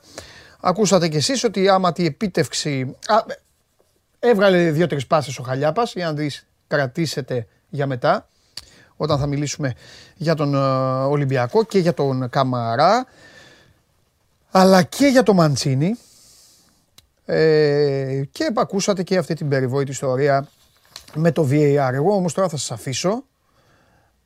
Και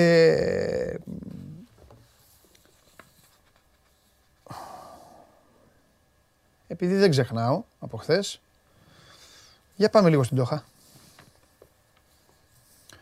Γεια σου, Αλέξανδρε Τρίγκα. Καλησπέρα σας, τι κάνετε? Καλά είμαστε, πάρα πολύ καλά. Θα μιλήσουμε για Μουντιάλ και στο τέλος απλά θέλω να σας κάνω μια ερώτηση. Ναι. Ωραία, να πάμε στο Μουντιάλ. Τι βλέπεις σήμερα να... Πρώτα απ' όλα, ε, αγαπημένοι μου φίλοι, αγαπημένες μου φίλες, η κατάσταση πλέον στο Κατάρ είναι αυτή όπως αποτυπώνεται πίσω από τον Αλέξανδρο Τρίγκα. Μετά τον αποκλεισμό των τριών λιονταριών και την απουσία της Εθνικής Ιταλίας, δηλαδή των δύο μοναδικών εθνικών ομάδων κανονικών στον πλανήτη, αυτό είναι το παγκόσμιο κύπελο, όπως είναι πίσω. Να, τώρα πέρασε ένα αυτοκίνητο, αυτός θα πάει να περιμένει τον Τρίγκα να τον μαζέψει, δηλαδή να τον στείλει πίσω. Αυτό είναι το παγκόσμιο κύπελλο του Κατάρ. Δεν έχω να πω τίποτα άλλο. Ο λόγος στον κύριο Τρίγκα. Έτσι είναι. Σε μεγάλο βαθμό έχει αδειάσει η πόλη. Εντάξει, λογικό είναι πλέον σιγά σιγά από τη στιγμή που έχουν μείνει τέσσερις εθνικές ομάδες. Ναι. Ε, ειδικά αν υπολογίσουμε ότι οι Κροάτες, για παράδειγμα, δεν έχουν λαό. Να είναι χίλια, δύο χιλιάδες άτομα αυτά που έχουν ταξιδέψει μέχρι την Ντόχα για το παγκόσμιο κύπελλο.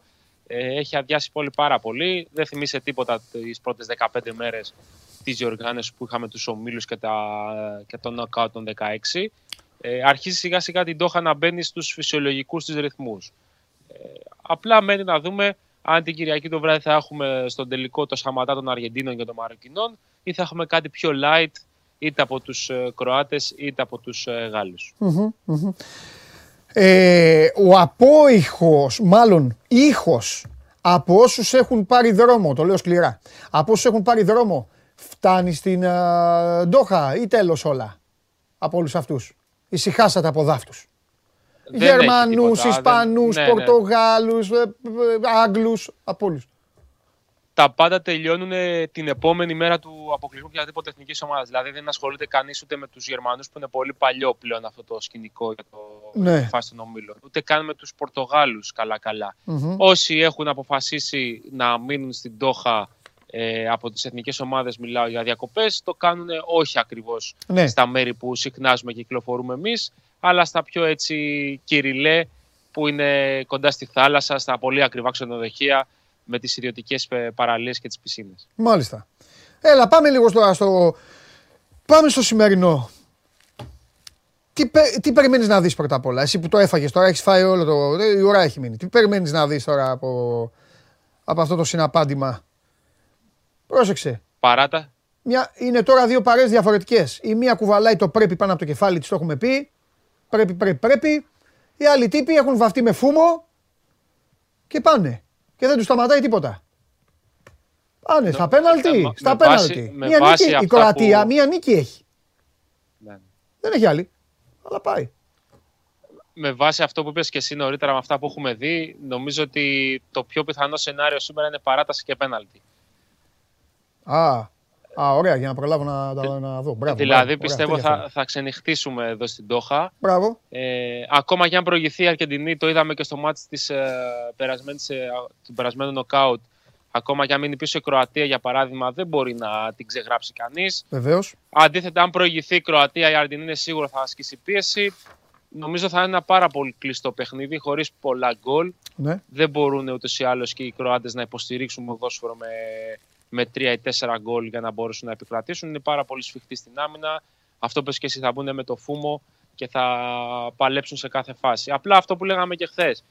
Αν οι Αργεντίνοι κάνουν το λάθος να πιστέψουν ότι οι Κροάτες είναι σαν τους Ολλανδούς και θα κάτσουν να τις φάνε, κάνουν πολύ μεγάλο λάθος, γιατί αν πάνε στο Τζαμπουκά και στο, στο Νταϊλί, να το πούμε έτσι, τότε οι Κροάτες θα έχουν σίγουρα το πάνω χέρι. Ναι. Ό,τι για να γίνεται στο γήπεδο. Ναι, ναι. Καλά. Κοίταξε να δεις. Πάω κόντρα στο ρεύμα. Βλέπω εύκολες προκρίσεις Αργεντινής και Γαλλίας. Α, δούμε. Ίσως γιατί δεν αντέχω, δεν αντέχω τα outsider να παίζουν με ένα δυνατό. Το είπα και στον Τζάγλι. Αν, αν ο καλός Θεούλης, αν πεις ο Θεός, είχαμε μια σωλήνη με την μπάλα, έχει σοβαρότερα θέματα. Αν ο Θεός έλεγε, παιδιά, θα δούμε ένα Μαρόκο Κροατία να γελάσουμε, να περάσουμε ωραία. Ναι, αυτό το θέλω. Αλλά δεν θέλω να δω Αργεντινή Μαρόκο. Ούτε Γαλλία Κροατία ξανά. Θα, θα δούμε δεύτερο συνεχόμενο τελικό μουντιάλ Γαλλία Κροατία. Ε, δηλαδή τι αμαρτίες πληρώνουμε. Αυτό είναι τιμωρία. Αυτό που δεν, δεν έχουμε πειράξει κανέναν. Είναι αν έχει ξαναγίνει back-to-back ίδιος τελικός. Ε, θα σου απαντήσω αμέσως. Γαλλία, Βραζιλία, Ιταλία το εβδομήντα, Αργεντινή. Ε, ε, πιο παλιά δεν. Μόνο πολύ παλιά, το τριάντα και το σαράντα. Ουρουάι, το πενήντα, εκεί, με την Ουρουάι και Βραζιλία. Νομίζω όχι. Νομίζω, νομ, νομ, νομ, ε. Περίμενε. Όχι ρε, ε, με Διέγκο, ε, Μέξικο και Ιταλία. Μέξικο ah, και Ιταλία. Διέγκο, Διέγκο Μπουρουσάγκα, Διέγκο Κανίγια. Δεν πήρε το Μουντιάλ ο Ρουμενίγκε και το πήρε ο Αντρέας Μπρέμε με το ψεύτικο πέναλτι. Α, εδώ αλήθειες μόνο στο show must go on. Λοιπόν, χαμογελάστε φίλε μου, μου επιτρέπεις να σου κάνω μια ερώτηση? Παρακαλώ. Αυτό είναι, αυτή η σχέση μας, όταν διέπεται από ευγένεια και από άλλο επίπεδο. Έτσι είναι. Χθες, επίπεδο, λοιπόν, χθες λοιπόν, τελείωσα από εδώ με τη συμμορία και αυτά, πήγα μια βόλτα μέχρι το site, πάνω μου λέει Παπαμακάριος, έλα μου λέει να σου δείξω μια φάση. Του λέω ναι Πέτρο μου να δω, δεν θυμόμουν τίποτα. Για να είμαι ειλικρινής, εδώ ήρθε χθες και μου είπε. Μου δείχνει μια φάση λοιπόν, η συμπαθής ομάδα που ξέρεις τώρα εδώ και Κασκόλ, τα παιδιά μου έχουν στείλει νορθίστας και όλα αυτά, φιλοξενούσε τον off, off Ιεράπετρας. Τι γκολ ήταν αυτό, ρε. Ε, μισό μέτρο offside, ρε. Ρε, και από το Κατάρ, έβαλες το βοηθό από το Κατάρ, να, να έβαλες το βοηθό από το Κατάρ να φύγει να πέσει στο κέντρο. Δεν βάλαμε τίποτα. Ήταν μια πάρα πολύ δύσκολη φάση. Ναι, ναι, πολύ δύσκολη, αυτά μου αρέσουν. Γιατί... Ναι, ναι, πάμε, πάμε. Θέλω τοποθέτηση επίσημη θα τώρα. Θα σου ομολογήσω, ναι, πως επειδή το βλέπα και εγώ στη... μέσω ίντερνετ, ουσιαστικά ναι, το παιχνίδι. Μέσω της... Τρεις φαίνονται στο ζωντανό. Εγώ του πάω του Παπα Μακάριου, τι είναι αυτό, του λέω. Τρεις είναι. Μου λέει. Ναι, για πες. Σε πρώτη φάση δεν το κατάλαβα. Μετά με τα replay είδα ότι ναι, είναι ελαφρώς εκτεθειμένος. Αλλά μια πολύ δύσκολη φάση. Εντάξει. Έχει σηκώσει πάρα πολύ συζήτηση.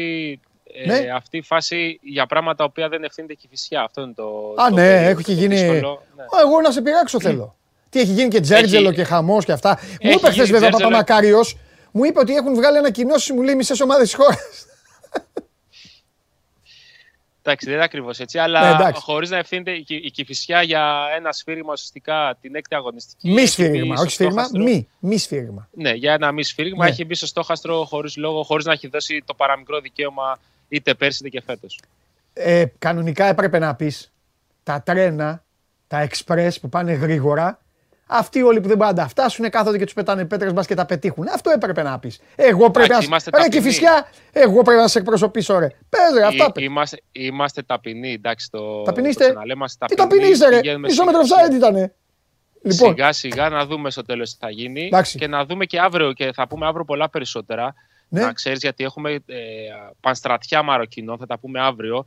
Τι, τα, είμαστε εδώ και το, το διαπιστώνουμε και στην καθημερινότητά μας, ναι, ε, εδώ ναι, πέρα στην Ντόχα. Χάρη στον ΟΠΑΠ, για να θυμίσουμε ότι ο ΟΠΑΠ είναι ο χορηγός της μεγάλης αποστολής με το Πάμε Στοίχημα. Βεβαίως. Οπότε αύριο θα σου έχουμε πιο πολλά καλούδια ε, έτσι ατμοσφαιρικά για το παιχνίδι της Γαλλίας με το Μαρόκο. Γιατί είναι ένα, ένα μάτσο το οποίο έχει και άλλη ιδιαιτερότητα, άλλη ομορφιά. Φίλοι, είναι ενάμιση εκατομμύριο Μαροκινοί είναι στη Γαλλία.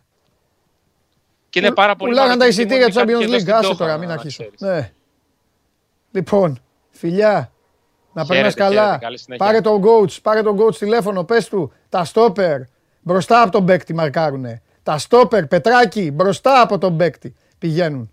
Και, και όταν εκτελούμε τα φάουλ, όταν εκτελούμε τα φάουλ, κάνουμε την προσποίηση. Μένουμε μπροστά και φεύγουμε την ώρα που πάει να εκτελέσει ο άλλος. Φεύγουμε. Τι να προλάβει ο Λάισμαν, πόσα θα σώσει. Γεια. Φιλιά! Χαίρετε, χαίρετε. Φιλιά! Ρε τι γίνεται στο ελληνικό... Μ' αρέσει το ελληνικό ποδόσφαιρο. Μ' αρέσει και μου έχει λείψει. Πειρα... Σκηνοθέτη! Πέμπτη, πεντέμιση ώρα, ε! Προλαβαίνουμε μια χαρά. Τελειώνουμε από εδώ. Τελειώνουμε από εδώ. Πας εκεί στο στε... το στενό. Οδό... Οδός Παναθηναϊκού δεν λέγεται αυτό το στενό. Που είναι οι μπειραρίες, που είναι εκεί. Α, πας, πας εκεί, ε, πριν αρχίσει το μάτσο. Δεν πρέπει, είναι ένα κατρούτσο.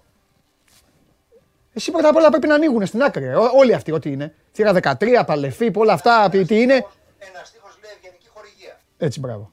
Αυτό είναι το σωστό. Λοιπόν. Για πάμε. Χθες υπήρχε ένα μεγάλο. Χθες υπήρχε ένα πολύ μεγάλο ραντεβού. Πολύ μεγάλο ραντεβού. Αλμέιδα Αρναούτογλου. Πάμε.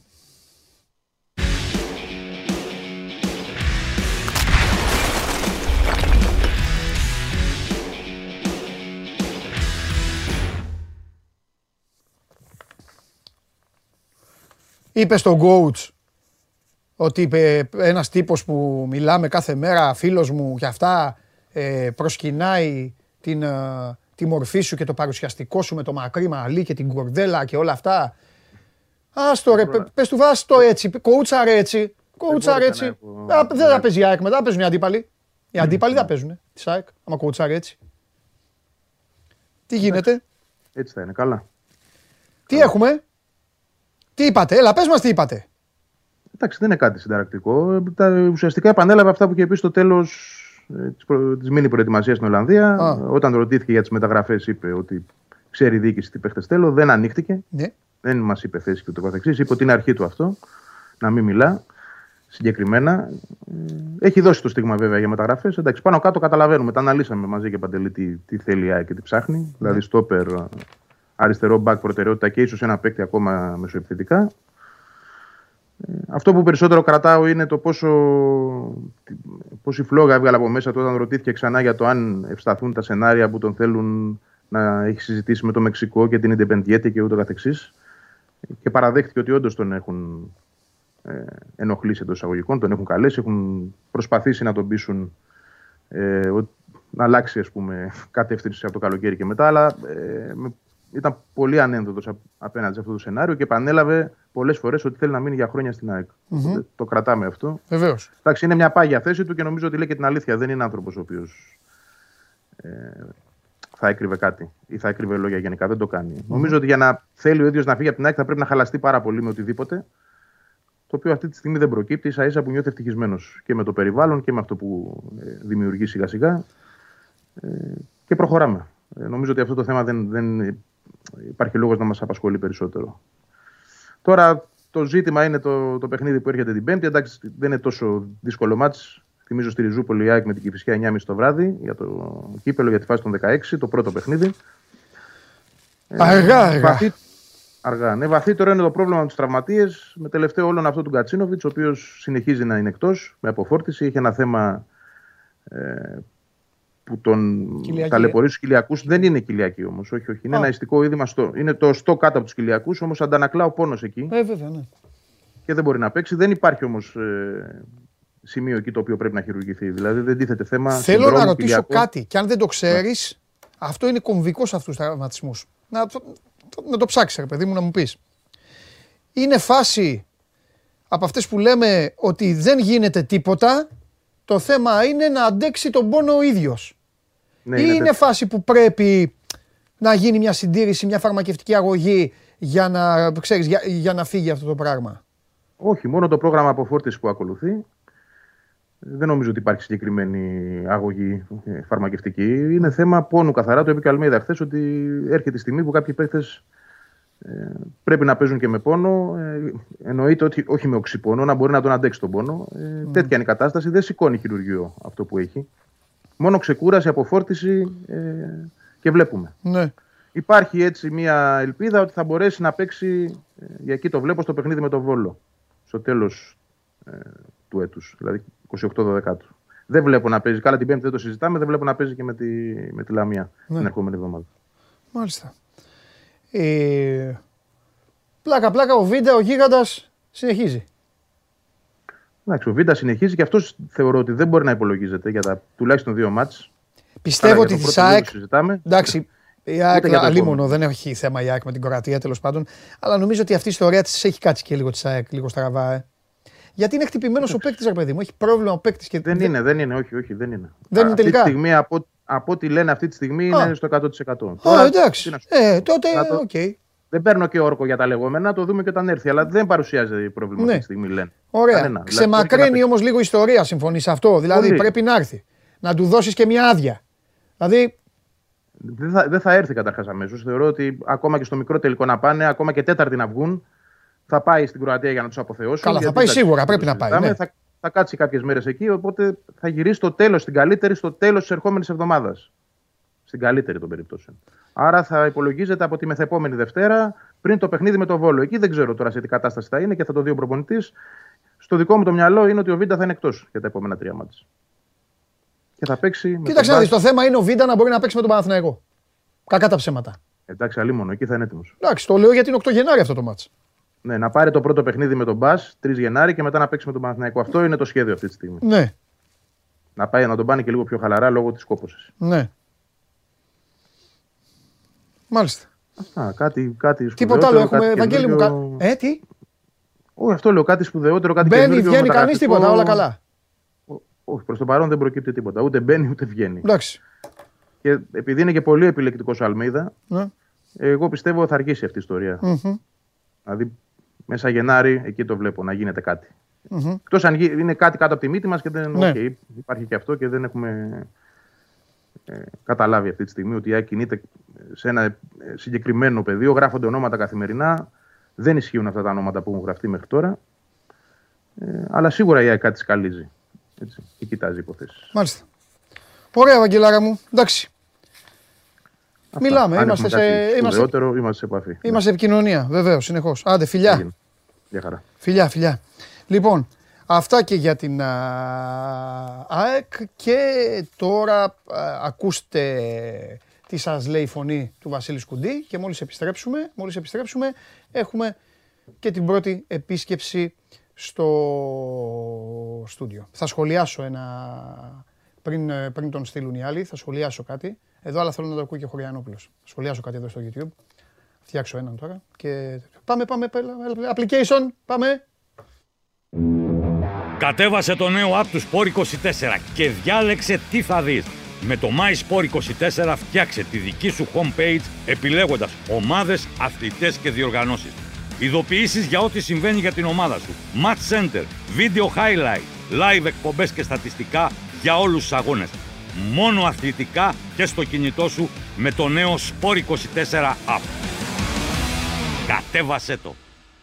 Λοιπόν, εδώ είμαστε. Τώρα εδώ στη μεγάλη παρέα αυτή που έχουμε κάνει πριν έρθει. Τώρα έρχεται ο καταστροφέας, ετοιμαστείτε. Α, έχω να πω και, και, και ένα θεϊκό που συνέβη σε φίλο τηλεθεατή στην εφορία που είχε πάει, μου στείλε μήνυμα. Εδώ ένας φίλος τώρα εδώ, λέει, λέει ο άνθρωπος είναι Γερμανός, μπορεί να μην είναι Γερμανός, μπορεί να στέλνει το μήνυμα τώρα του Παγκράτη αυτός ή μπορεί να είναι ξέρω στη, στο χολαργό και να κάνει πλάκα. Λέει, λέει Γερμανία, είναι Γερμανός λέει, μπορεί. Γερμανία λέει θα πάρει τα ελληνικά νησιά και τις γυναίκες. Τα ελληνικά νησιά, μεγάλε δεν μπορείς να τα πάρεις, γιατί εμφανίζεσαι με το σανδάλι και την κάλτσα και παλεύεις. Παλεύεις, ξέρεις, ξέρεις καταλαβαίνεις σου λέω. Τώρα θες να πάρεις γυναίκες, είσαι σίγουρος. Είσαι σίγουρος ότι θες να τις πάρεις. Σου στείλω δύο τριστίες μου, για δοκιμή. Όχι, είναι, έχει εμφανιστεί ένας εδώ που λέει Γερμανός, είμαι Γερμανός λέει και λέει ότι θα, ναι, και λέει θα πάρω λέει, ε, τέτοιο. Ε, λέει θα πάρουμε, λέει, λέει ότι είναι Γερμανός, θα μπορεί να μην είναι. Θα πάρουμε λέει τα ελληνικά νησιά και τις γυναίκες. Και του λέω τα ελληνικά νησιά έχεις με άσπρη κάλτσα και σανδάλι. Mm-hmm. Και βασανίζεσαι. Και παίρνει και τρώει σαλάτα. Και του λέω όσο για τις γυναίκες του λέω, είσαι σίγουρος ότι θέλεις. Σίγουρος. Τι θέλεις. Σου λέω, του λέω καμιά θεία να. Από τα νησιά. Από τα νησιά θα πάρει γυναίκες. Εντάξει. Ας φάει καμιά σαλάτα, δεν πειράζει. Λοιπόν. Έτσι. Γιατί τα λέει αυτά, λόγω του αποκλεισμού. Όχι, μπήκε εδώ για να τρελάνε τους υπόλοιπους. Καλύτερα να σου πω κάτι. Άκου να σου πω. Εγώ με το φίλο είμαι, γιατί από το να σκοτώνονται μεταξύ τους. Τώρα εμφανίστηκε αυτός. Και τον έχουν κάνει τόπι στο ξύλο. Σαν τον Μουρίνιο που έμπαινε πρώτος για να τον βρίζουν όλοι. Μουρίνιο, Μουρίνιο για εθνική Πορτογαλίας. Α, ωραία.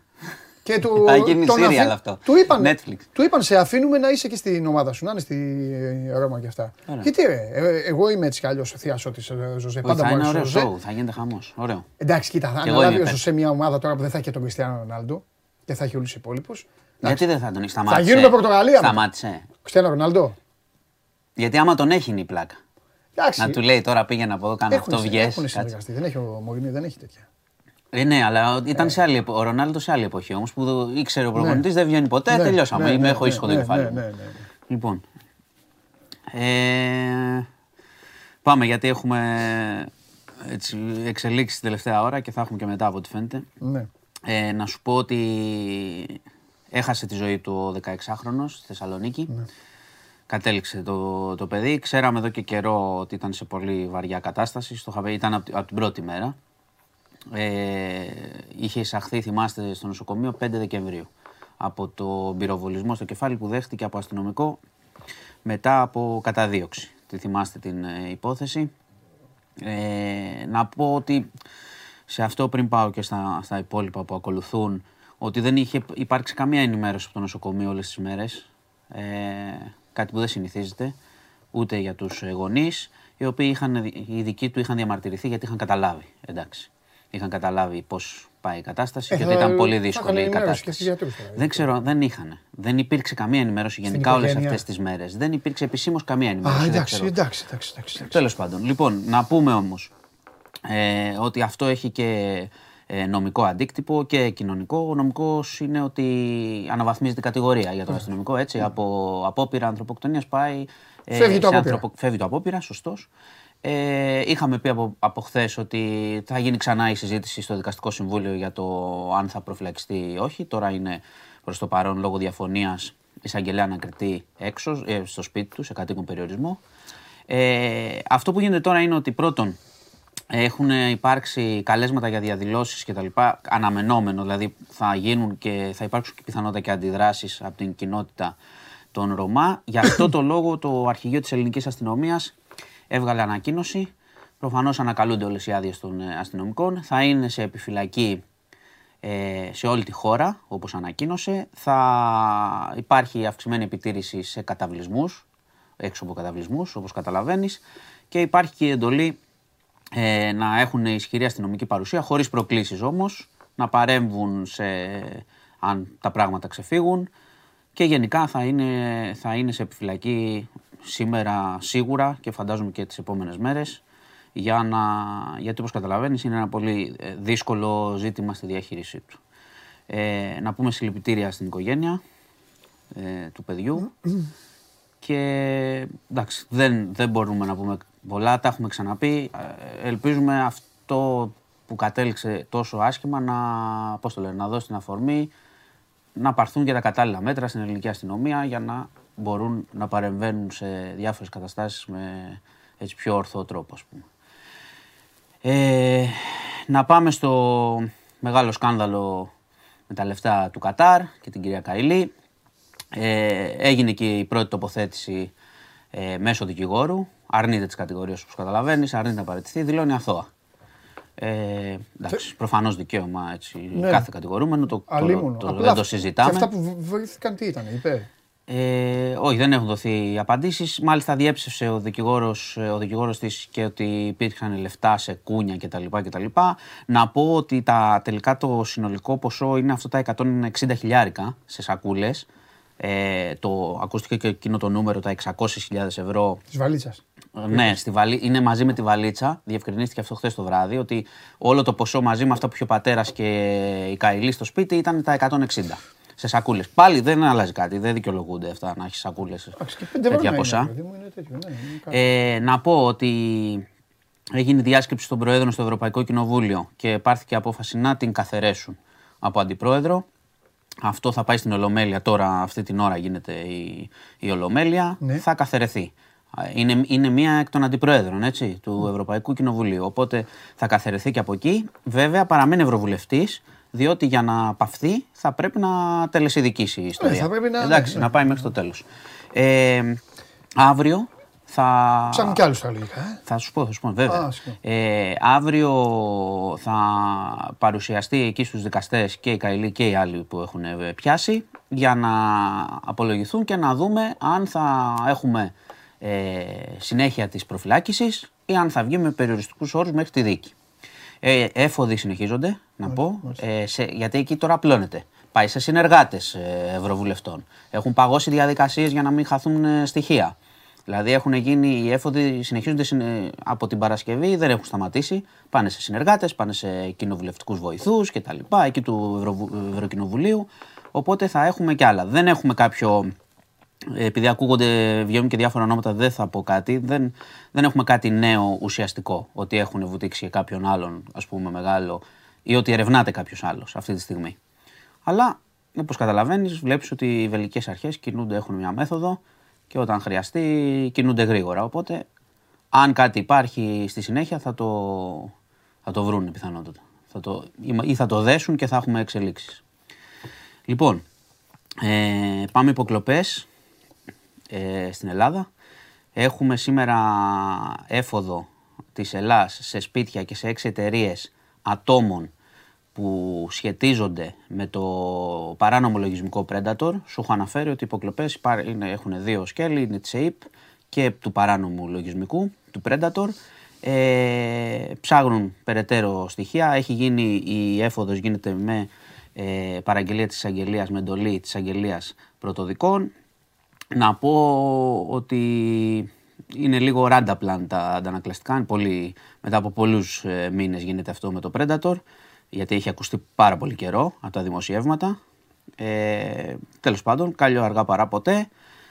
Η υπόθεση έτσι κι αλλιώς έχει φτάσει σε ένα σημείο Όπως είδατε και με το δημοσίευμα που υπήρξε στην, σε κυριακάτικη εφημερίδα στο ντοκουμέντο για την ΕΙΠ και την παρακολούθηση υπουργού του Κωστή Χατζηδάκη, ο οποίος ναι μεν έχει δεχθεί ότι παρακολουθείται, αλλά είπε ότι δεν δέχομαι με τίποτα, ότι η εντολή ήταν από το Μητσοτάκη.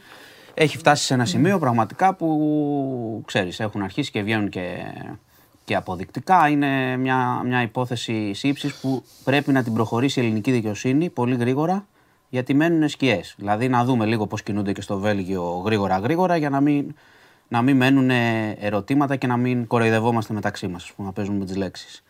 Λοιπόν, ε, και πάμε σε ένα, θα κλείσουμε κάτι λίγο έτσι περίεργο.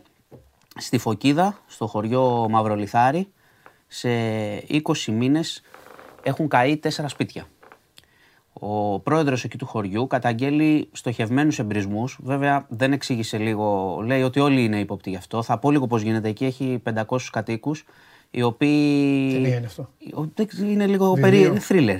Οι οποίοι, ξέρεις, έχει πεντακόσιους κατοίκους εκεί, οι οποίοι το χειμώνα, ξέρεις, μεταφέρονται σε αστικά κέντρα, οπότε ρημώνει αρκετά το χωριό και γίνονται κάποιοι εμπρισμοί. Σε είκοσι μήνες δηλαδή έχουν καεί τέσσερα σπίτια. Ο πρόεδρος καταγγέλει ότι κάποιος προσπαθεί να τους τρομοκρατήσει. Ασχετά μεταξύ τους ή η οικογένεια?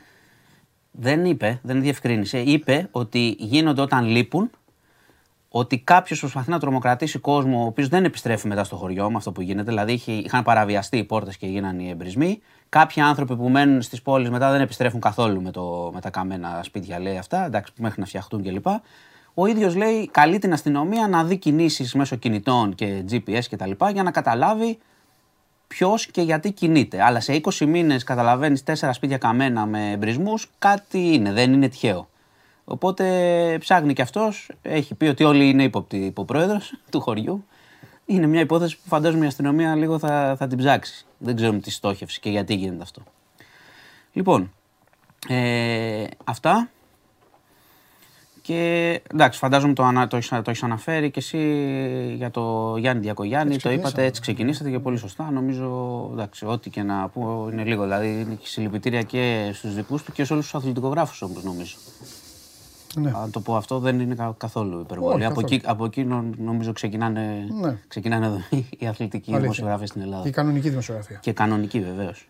Ωραία. Και πολύ καλός άνθρωπος. Έτσι. Ε... Λοιπόν, αυτά. Τι, Φενέρ, ε? Εντάξει, εγώ τοποθετήθηκα την Παρασκευή, με χλεβάσατε και ήρθαν σαράντα έξι πόντοι. Οπότε δεν θα πω τίποτα. Γιατί δεν λες την Παρασκευή? Δεν λέω. Η ομάδα αρχίζει τώρα και καταλαβαίνεις. Α, γι' αυτό δεν αρχίζει ο τρόμος. Γι' αυτό. Λοιπόν. Ο τρόμος. Αυτά. Γεια σας. Φιλιά μου, αύριο. Εκεί Αργεντινή, ε. Αύριο, ναι. Εκεί τι βλέπεις? Εκεί εγώ σου είπα. Αργεντινή. Αργεντινή. Μάλιστα. Αργεντινή, Αργεντινή.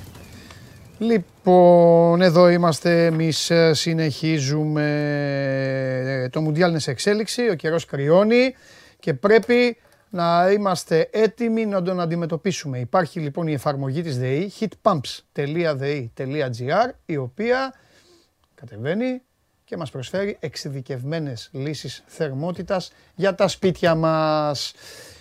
Η πόρτα στο στούντιο θα ανοίξει ξανά. Ε, λοιπόν, εδώ τι μου κάνετε τώρα? Εντάξει, κάναμε την πλάκα μας. Ε, παιδιά, καθαρίστε τον. Ε, για να πάμε για τον μπάσκετ, για να ασχοληθεί ο κόσμος με μπάσκετ. Ωραία, και μόλις καθαρίστηκε.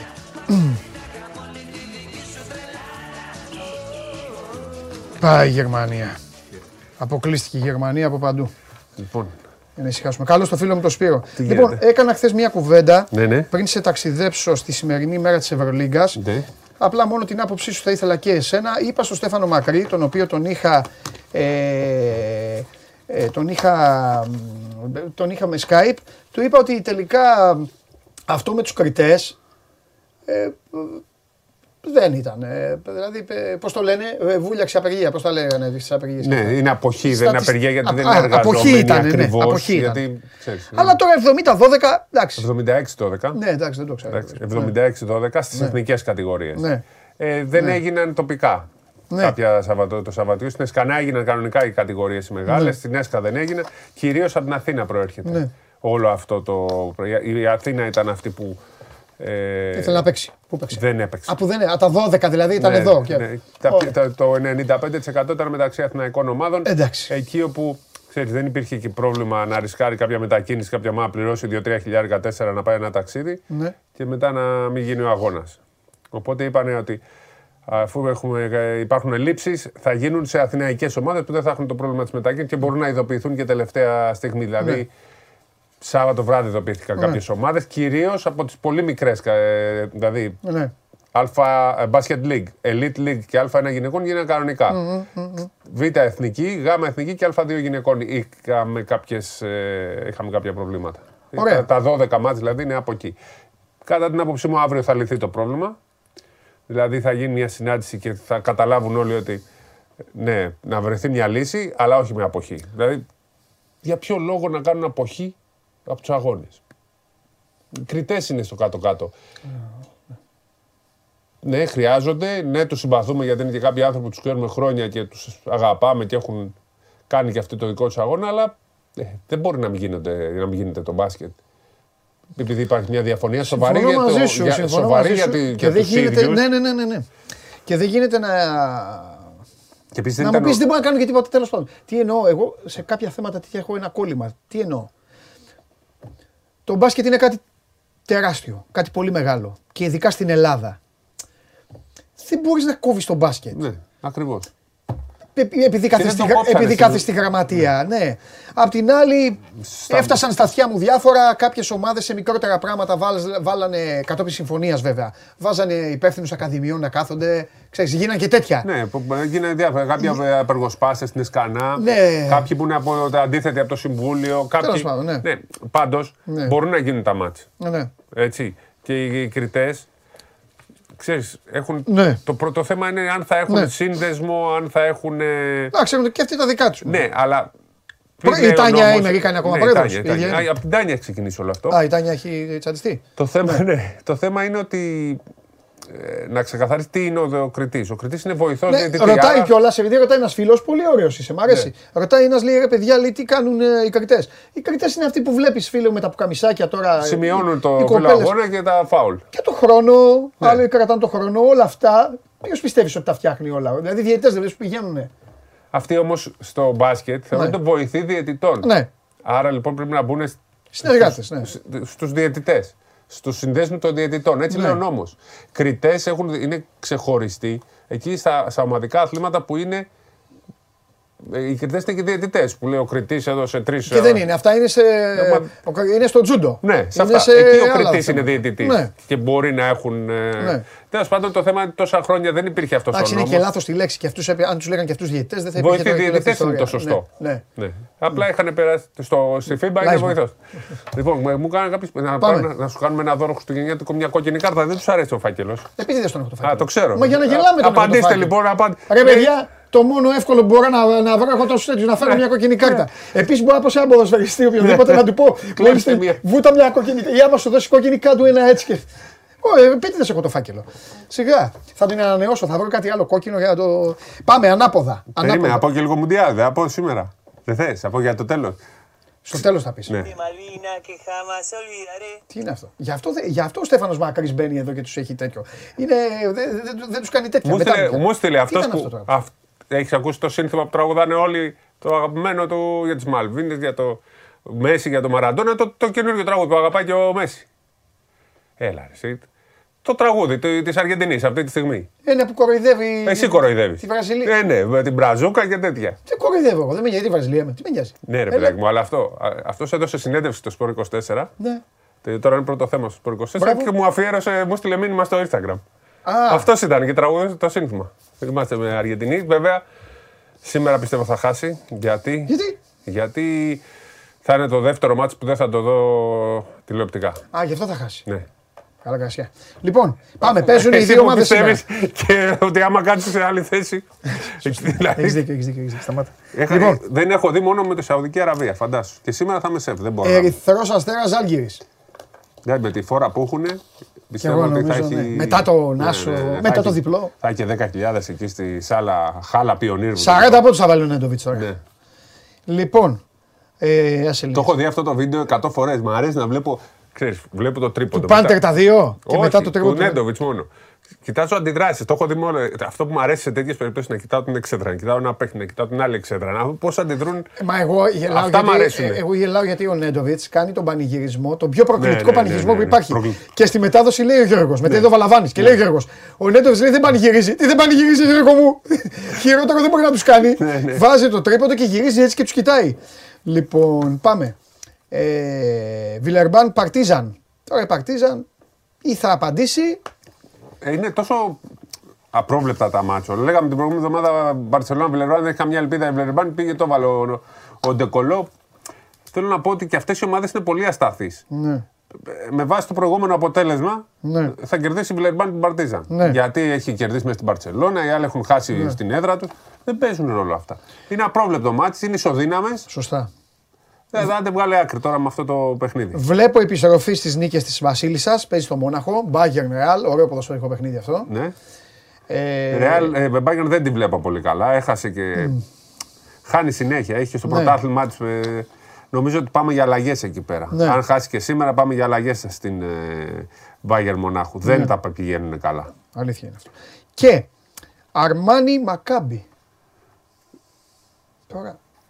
Η Αρμάνι. Πάρ τον ένα, χτύπα τον άλλον. Ναι, αλλά την... Από το κακό στο χειρότερο. Τι ναι, άλλο να σου πω. Ναι, η... ομάδα... η Αρμάνι είναι για περισσότερο χτύπημα. Ναι. Ωραίο μάτσα αυτό. Δηλαδή, να σου πω κάτι. Ωραίο μάτσα. Αν δεν είχε όλα τα άλλα, το βλέπαμε. Αυτό το μάτσα, ας πούμε, ο χαμένος θα πρέπει να πάει, να πάει, να πάει μέχρι τη Θεσσαλονίκη και να πάει, πάρει τον προπονητή να σωθεί. Ο χαμένος ναι. του μάτσα για την απόψη μου. Εντάξει, κοίτα, στη Μακάμπι τον έχουν στην καρδιά ναι. τους. Στο Μιλάνο. Εντάξει, θα τώρα... πρέπει να τον βάλουν στην καρδιά τους. Ναι, αλλά είναι αυτό που έχουμε πει ρε, τώρα με Σινάκη. Τον έκαναν παντοκράτορα και τους έχει... τα έχει διαλύσει. Τα έχει διαλύσει το ίδιο πράγμα. Δεν ξέρει τι θα κάνει τώρα. Εντάξει, είναι και μια ομάδα διοικητικά που δεν την νοιάζει τίποτα. Δηλαδή ο Τζιόρτζιο τους δίνει τα λεφτά, βγάζει, μια... βγάζει ένα τζιν, σεζόν είκοσι είκοσι δύο είκοσι τρία, βγάζει ένα τζιν και βγάζει όλο το μπάτζετ της χρονιάς. Και τους λέει πάρ' το Αρεμεσίνα και κάνει. Εντάξει, αλλά, εντάξει, αλλά είναι ιστορική ομάδα, έχει κόσμο που ασχολείται. Είναι, έχουν κόσμο. Ας, στο τέλος θα τα ακούσει και ο Χρήστος Σταυρόπουλος, νομίζεις. Λοιπόν, πάμε. Τη Μακάμπη πιστεύω ότι αν φύγει, αν χάσει, πιστεύω ότι είναι ανοίγει ο δρόμος, παρότι και ο ίδιος δεν ξέρω αν θέλει. Να ξαναπάει. Ναι, γιατί είναι μια περίεργη ομάδα η Μακάμπη. Δεν είναι που είχε ένα πρόεδρο και αποφασίζει. Είναι δέκα και που η μισή. Ε, θα πει και ο Βούιστιτς στο δικό του, θα πει και ο άλλος στο δικό του, θα πει και ο πρόεδρος του συνδέσμου Μακάμπη Τελαβίβ. Τέλος πάντων. Πάμε. Ε, διάλεξε, ξεκίνα. Ποια από τις δύο. Ολυμπιακό ή Παναθηναϊκό. Για ποιο μιλάμε. Παναθηναϊκό πρώτα και μετά Ολυμπιακό που είναι και το πιο. Έτσι ενδιαφέρον μάτι της αγωνιστικής, κατά την άποψή μου. Γιατί και του Παναθηναϊκού είναι. Είναι, για... αλλά γιατί τάξε, ο Παναθηναϊκός έχει momentum ρυθμό και πάει να παίξει σε μια Βαλένθια που είναι άλλο πρόσαλη. Απλά το άλλο είναι ο πρώτος με τον τρίτο. Ωραία, εντάξει, πάμε, έλα, πες για Παναθηναϊκό. Φτιάξε, ο Παναθηναϊκός ε, έχει πετύχει τέσσερις νίκες και έχει φτιάξει ψυχολογία του. Βέβαια, έχει κάνει κάποιες νίκες στο όριο με ομάδες που θα έλεγε κανείς ότι θα έπρεπε να τις κερδίσει λίγο πιο εύκολα. Η Αρμάνι, με βάση την κατάσταση τώρα, έτσι, γιατί αν. Που μια ομάδα τριάντα πέντε εκατομμυρίων θα πρέπει να είναι φαβορή και με τον Ολυμπιακό και με τον Παναθηναϊκό και με όλους. Αυτή την Αρμάνη που είναι τελευταία λέμε. Ε, νομίζω ότι από τα τρία μάτς που έρχονται ο Παναθηναϊκός αυτό έχει περισσότερες ελπίδες να κερδίσει. Είναι σημαντικό, αν δηλαδή κάνει μία νίκη σε αυτά τα τρία μάτς που έρχονται θα είναι πάρα, πάρα πολύ πετυχημένος. Ακόμα και αν κάνει μηδέν στα τρία δεν θα μπορεί να τον θεωρήσουμε αποτυχημένο γιατί είναι πάρα πολύ δύσκολα μάτς. Αυτό όμως το παιχνίδι και με βάση την... Ε, καλή του κατάσταση και την ψυχολογία που έχει, νομίζω ότι μπορεί να το κερδίσει και θα τον βοηθήσει. Με ένα στα τρία ο Παναθηναϊκός θα είναι ευτυχισμένος. Τώρα, αν πάει και κλέψει μέσα, ε, νίκη μέσα στην ε, θα πούμε, Μπαρσελόνα. Θα πω όμως κάτι. Ναι. Α, παίζει μετά, παίζει. Μπαρσελόνα μετά, και Έφες έξω. Παίζει. Ε, τώρα παίζει στη Βαρκελόνη. Ναι, ναι, μεθαύριο. Όχι, μεθαύριο την Παρασκευή, συγγνώμη. Και μετά παίζει Έφες. Στην Έφες. Ναι. Και μετά παίζει μέσα με τον Ολυμπιακό. Άρα ναι. έχει δύσκολο πρόγραμμα. Έχει αγώνα, ναι. ε, ε, Είναι κομβικά μάτς όμως. Ναι. Θα μου πεις η Μπαρσελόνα έχασε από τη Βιλερμπάν. Ο Παναθηναϊκός καλύτερος είναι από τη Βιλερμπάν. Ναι.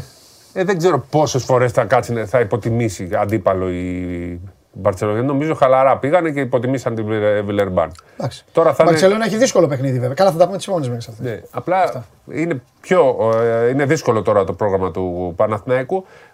Δεν είναι εύκολο. Μην νομίζει κανείς ότι θα πάει στη Βαλένθια και θα κερδίσει εύκολα ή ότι ε, είναι του χεριού του. Ναι.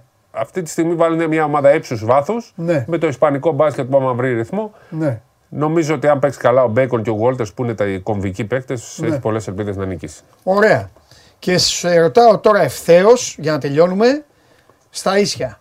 Πόσες πιθανότητες δίνεις στον Ολυμπιακό, μέσα στο ΣΕΦ και με κόσμο, γιατί θα έχει κόσμο από ό,τι μαθαίνουμε, να κερδίσει την καλύτερη ομάδα αυτή τη στιγμή της Ευρωλίγας. Η οποία όμως δεν έχει το Γουλμπεκίν και δεν, δεν έχει το Μοτλή. Ναι. Και έχασε και από την Τέλεκομ. Ε, θέλω να πω ότι... Εγώ μιλάω για το... Την εικόνα ναι, της, είναι τώρα, η διά... καλύτερη, αλλά έχει πέσει σε, νομίζω δεν είναι σε καλό φεγγάρι. Ναι. Με την έννοια ότι έχει αυτά τα προβλήματα. Θεωρώ ότι θα κερδίσει ο Ολυμπιακός okay. σήμερα. Γιατί τέτοια μάτς που είναι στην Τζίτα. Όταν τσιτώνει ο Ολυμπιακός ναι. δεν το φοβάσαι, ναι. Και αμέσως μετά τον Παναθηναϊκό, νομίζω ότι έδειξε σε δύο μάτς ότι αρχίζει πάλι το διασκεδάζει και ότι βρίσκουν ρόλους και ότι μπαίνουν όλοι στην ε, λογική. Θα μου πεις, ήταν με εύκολους αντιπάλους, με τη Βίρτους και με τον Μπάουκ. Αλλά έδειξε κάτι να ξεμπουκώνει λίγο ο Ολυμπιακός ναι. που είχε μπουκώσει.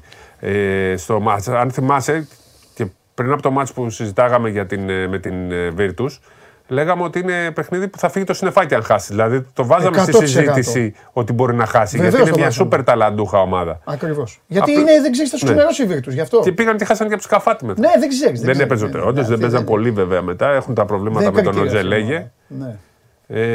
Σήμερα, άμα χάσει, να πούμε ότι δεν θα φύγει κανένα συννεφάκι. Γιατί θα είναι μια ήττα η οποία θα έχει γίνει από αυτή την ομάδα που θα έχει γίνει. Απ' την άλλη, αν κερδίσει όμως, θα πρέπει να πούμε ότι ναι, θα είναι μια μεγάλη νίκη. Μεγάλη νίκη. Μεγάλη νίκη. Και θα συνεχίζει τη βαθμολογική του έτσι να πατάει γερά και θα αποκτήσει και έξτρα ψυχολογία. Και ξέρεις, ο, ο κόσμος αυτά τα μάτς είναι, είναι δίπλα στον Ολυμπιακό με την έννοια τι. ε, θεωρήκα, το μάτς με τη Μονακό θεωρούσε ότι δεδομένο ότι πρέπει να κερδίσει ο Ολυμπιακός. Ήταν λίγο η ατμόσφαιρα. Το μάτς με τη Βαλένθια θεωρούσαν δεδομένο και με τον Παναθηναϊκό πήγαν σε μια ψυχολογία ότι πρέπει ο Ολυμπιακός θα το πάρει εύκολα. Ναι, αυτό το έχει, είπαμε, έχει δίκιο ο Μπαρτζόκας αυτό. Μπράβο. Έχει σχηματιστεί μια άποψη. Εδώ, σε αυτό εδώ. Σε αυτό αισθάνεται η σκιά της ήττας. Ναι, γιατί υπάρχει η σκιά της ήττας. Είναι η σκιά της ήττας. Λοιπόν, θέλω να δω. Οι αμφίβολοι είναι αμφίβολοι. Ναι, αλλά θέλω ότι θα παίξουν. Ναι, αλλά αυτή τη στιγμή. Walk-up, McKissick. Ναι, η Πλάστιγκα Γέρνη στο. Στο παίζουν. Ναι. Black. Τι άλλο. Αυτοί οι τρεις. Ναι. Ε, ο Black. Είναι... Θα παίξουν. Όσο, νομίζω, ναι, εννοώ και να. Εντάξει. Οι άλλοι είναι πολύ πιο, είναι πιο σημαντικοί πάνω στο παιχνίδι. Εννοώ. Ειδικά ο Walkup. Για μένα έχει, θα έχει ενδιαφέρον και περιμένω να δω είσοδο Ιτούδη. Συνήθως αποδοκιμάζεται, τώρα είναι προπονητής της Εθνικής. Εντάξει, μωρέ, εντάξει. Για μένα, είναι, όταν είναι προπονητής της Εθνικής, είναι προπονητής της Εθνικής. Ε, ε, συμφωνώ εκατό τοις εκατό. Και να σου πω και κάτι. Πολλές φορές έχουμε, δηλαδή δεν το λέω τώρα για να επηρεάσω κανέναν. Με τον άνθρωπο μιλάμε, κάνουμε, κάνουμε και πολλές φορές και εγώ στο παρελθόν είχα γράψει ε, πράγματα τότε που έλεγε για τις ελληνικές ομάδες, έλεγε για τη διαιτησία, δεν ήταν στον Παναθηναϊκό, ήταν στη Σακά. Ε, εντάξει, το έκανε για να προστατεύσει την ομάδα του. Θεωρώ ότι ο Ιτούδης, θα πω εγώ την νόμη μου, θεωρώ ότι ο Ιτούδης δεν έχει προκαλέσει ποτέ. Όχι. Δεν έχει προκαλέσει ούτε τον Παναθηναϊκό, ούτε τον Ολυμπιακό. Τον ακούει Μπινελίκη, επειδή κάποτε ήταν βοηθός, δηλαδή επειδή κάποτε δούλευε βοηθός στον Παναθηναϊκό, μην την πάμε εκεί την κουβέντα. Μην την πάμε εκεί την κουβέντα, γιατί. Μην την πάμε εκεί την κουβέντα. Εντάξει. Γιατί δεν, εντάξει. Θα πάει κάποτε εκεί η κουβέντα σε κανένα βιβλίο και σε κανένα τέτοιο. Και θα φύγουν οι μασέλες και δόντια κάτω. Οπότε με τον προπονητή της Εθνικής, εγώ προσωπικά απαιτώ και σεβασμό και απαιτώ και τέτοιο. Εντάξει, δεν είναι ανάγκη ούτε να του απονεμηθεί ο Χρυσός Δάφνος Στεφανωμένος, ούτε ένα τέτοιο. Αλλά να βρίζουν τώρα, να βρίζουν με χυδαία συνθήματα τον προπονητή της Εθνικής Ομάδας, εντάξει. Εγώ το θεωρώ τέτοιο. Αν είναι δυνατό. Συμφωνώ με Παντελή. Λοιπόν, αυτά. Αργεντινή, δεν θα πούμε τίποτα. Τι να πούμε, Λάγκας πέρα. Η Αργεντινή έχει χρέος τώρα να περάσει. Αν δεν περάσει η Αργεντινή, είναι αποτυχία μεγάλη. Τι να λέμε. Έχει χρέος να περάσει την Κροατία, να παίξει τελικό. Και τελικό, έχει... κοίτα, η Αργεντινή εδώ που το φτάσε, είναι πάρτο. Δεν πάρτο. είναι πάρτο, γιατί. Ε, πάρτο. Κοίταξε. Ε, η Γαλλία είναι η καλύτερη ομάδα. Όταν η Αργεντινή με τη Γαλλία δεν ταιριάζουν. Πάρτο. Η Γαλλία, όπως είδαμε και στο προηγούμενο Μουντιάλ, μπορεί να περάσει από πάνω από την Αργεντινή έτσι όπως ναι. τρέχει. Ε, νομίζω ότι πρέπει να περάσει η Αργεντινή και το Μαρόκο, να έχουμε μια, ένα τελικό Αργεντινή-Μαρόκο να το πάρει η Αργεντινή. Εντάξει, παιδί. Άντε, γεια σας. Εντάξει, παιδί. Είναι κατά τα αυτά της εθνικής ομάδας. Με ποιον να παίζει, με τα νησιά Φίτζι. Εσύ ναι. θέλετε να παίζουμε με τους Γάλλους και χάσαμε. Όχι, εσύ βλέπεις Γερμανία. Όχι. Εγώ είπα φέρε Γάλλους, φέρε Σέρβους, φέρε Σλοβαίνους. Έβλεπα Γερμανία, δεν ήθελα Γερμανία, φοβόμουν την Γερμανία. Πέρα ακόμα. Εντάξει, πέρα ακόμα.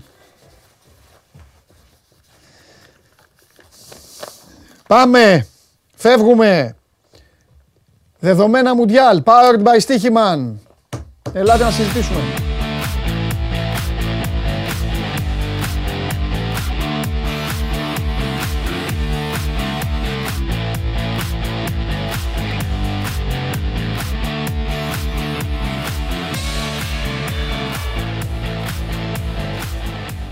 ένας και μοναδικός, ο Σταυραϊτός στις είκοσι τέσσερα μίλια, ο άνθρωπος φωτοβολίδα, ο άνθρωπος κεραυνός, ο άνθρωπος των τρεις χιλιάδες θέσεων και των σαράντα πέντε χιλιάδες θεμάτων.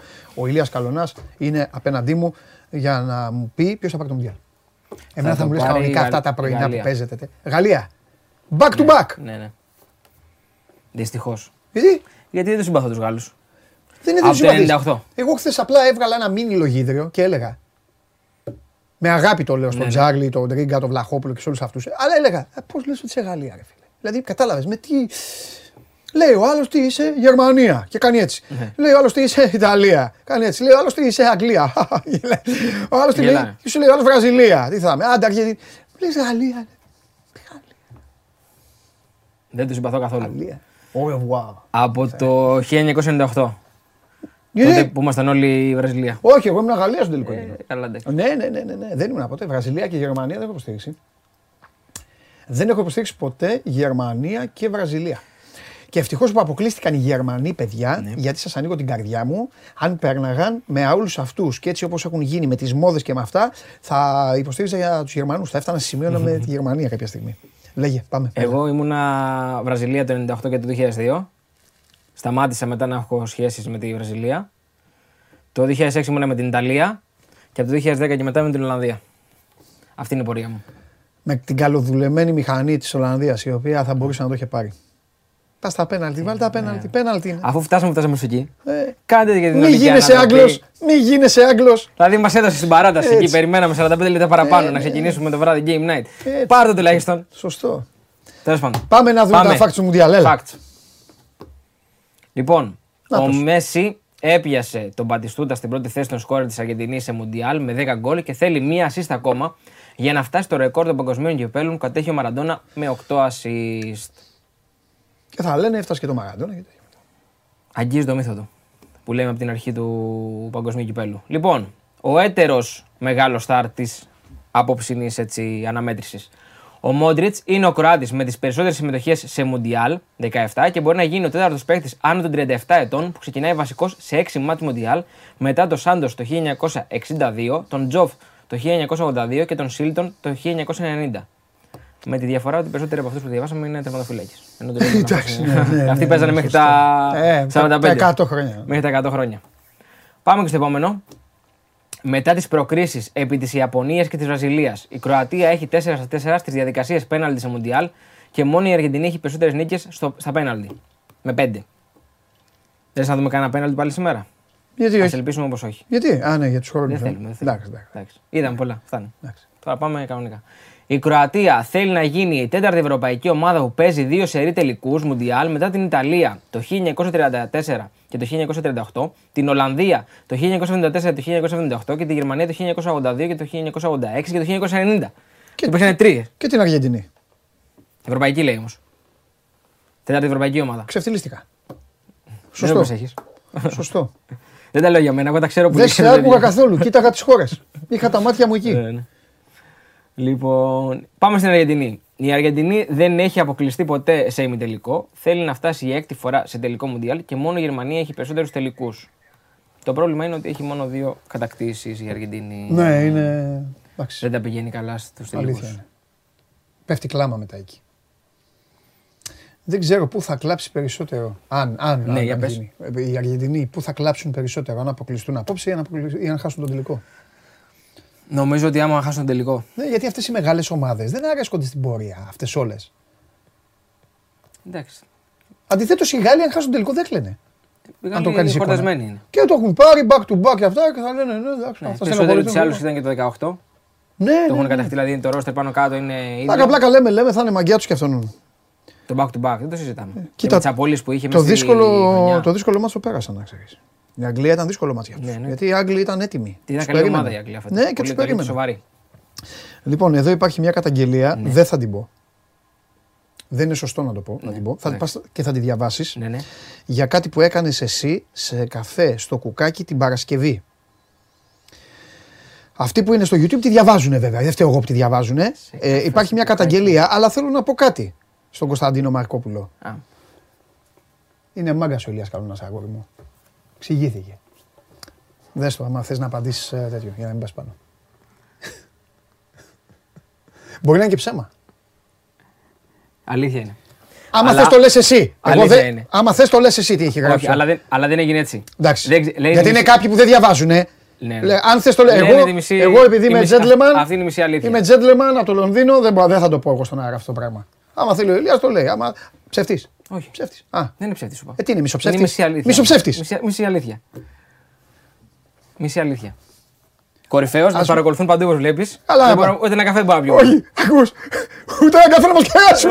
Δηλαδή θέλουν να μας κεράσουν ένα καφέ, να πάμε ένα μπραντς και δεν μπορούμε να κεράσουμε. Αυτό δεν μπορούμε να κάνουμε, ναι. Μα είναι δυνατόν. Δηλαδή να πληρώνουμε. Σωστός. Φιλιά Ηλία μου. Τα λέμε, τα λέμε Ηλία μου. Εγώ, εγώ, εγώ. Λοιπόν, Ηλίας Καλονάς, αυτά είναι τα δεδομένα σήμερα για τον ημιτελικό του Παγκοσμίου Κυπέλου Powered by Stichiman.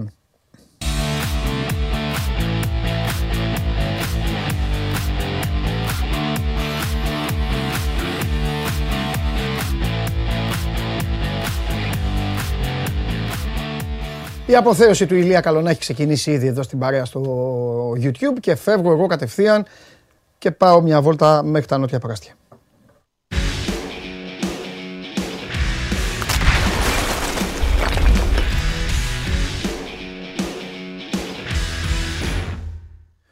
Ο σύνδεσμος οπαδών Μπαλαδήμα ε, ε, ανησυχεί για το πότε θα...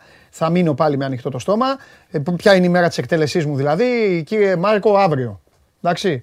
Λοιπόν, αύριο ο Τόνι, ο αγαπημένος σας.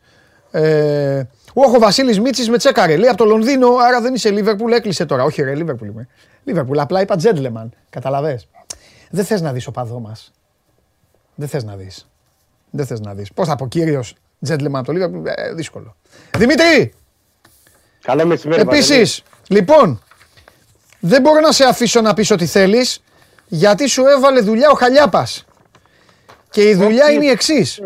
Πρώτον, ο Βίντρα είναι κοντά στον Άρη και ο Δημήτρης λέει ότι από τη στιγμή που παίρνουν αυτόν, Αμπουμπακάρ Καμαρά χλωμός. Έτσι είπε. Και το δεύτερο είναι ότι ο Μαντσίνη συνεχίζει μόνος του να κάνει προπόνηση στο Ρήσιο. Ο Πάρντιου έκανε προσπάθεια να τους τα φτιάξει με τον Καρυπίδη. Ο Καρυπίδης είπε όχι, δεν τον θέλω. Αλλά ακόμη στον Άρη, μέχρι την ώρα που μιλήσαμε, δεν υπήρχε κάτι επίσημο. Αυτά. Τώρα μίλα. Ωραία, να πούμε για το Μαντσίνι, αφού ξεκίνησες από εκεί και θες. Καλά έκανες. Ε, για το Μαντσίνι, περιμένουμε τώρα, είναι εντός της εβδομάδας να γίνουν οι κινήσεις του Ολυμπιακού προς τον Άρη. Ναι. Δεν μπορώ να σου πω με σιγουριά ότι δεν έχει γίνει κάτι που το οποίο δεν γνωρίζουμε. Ναι. Ενδεχομένως να έχει γίνει κάτι και να ζητάει και ο Άρης κάποια χρήματα που να είναι αυτή τη στιγμή αρκετά για τον Αργεντινό για να μην υπάρχει ακόμα συμφωνία.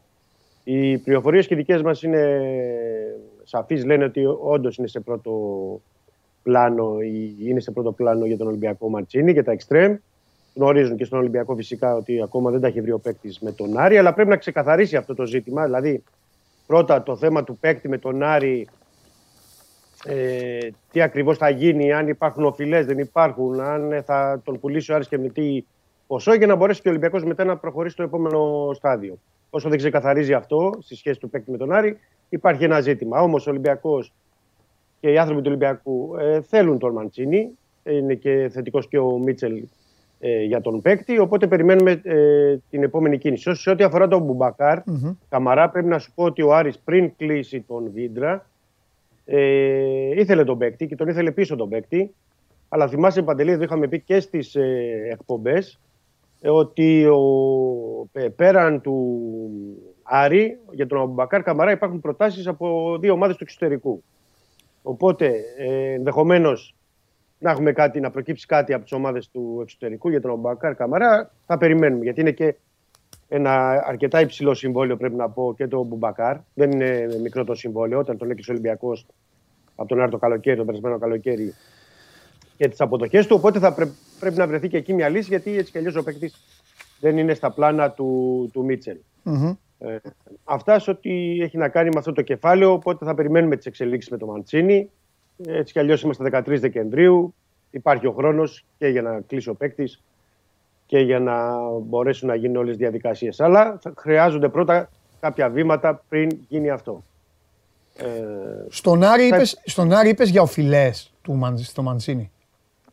Λέγανε ότι υπήρχαν κάποιες οφειλές. Γιατί ο Χαλιάπας έχει πει εδώ και πολύ καιρό Έτσι δεν είναι απ' έξω, εσείς. Το θυμάμαι δηλαδή. Έχει πει ότι είναι εντάξει με το Μαντσίνι ο Άρης. Ναι, θυμάμαι ότι στις... όταν είχε γίνει κουβέντα... Πριν το Μουντιάλ θυμάμαι το είχε πει. Κάπου εκεί. Θυμάστε εσείς, ρωτάω και τον κόσμο.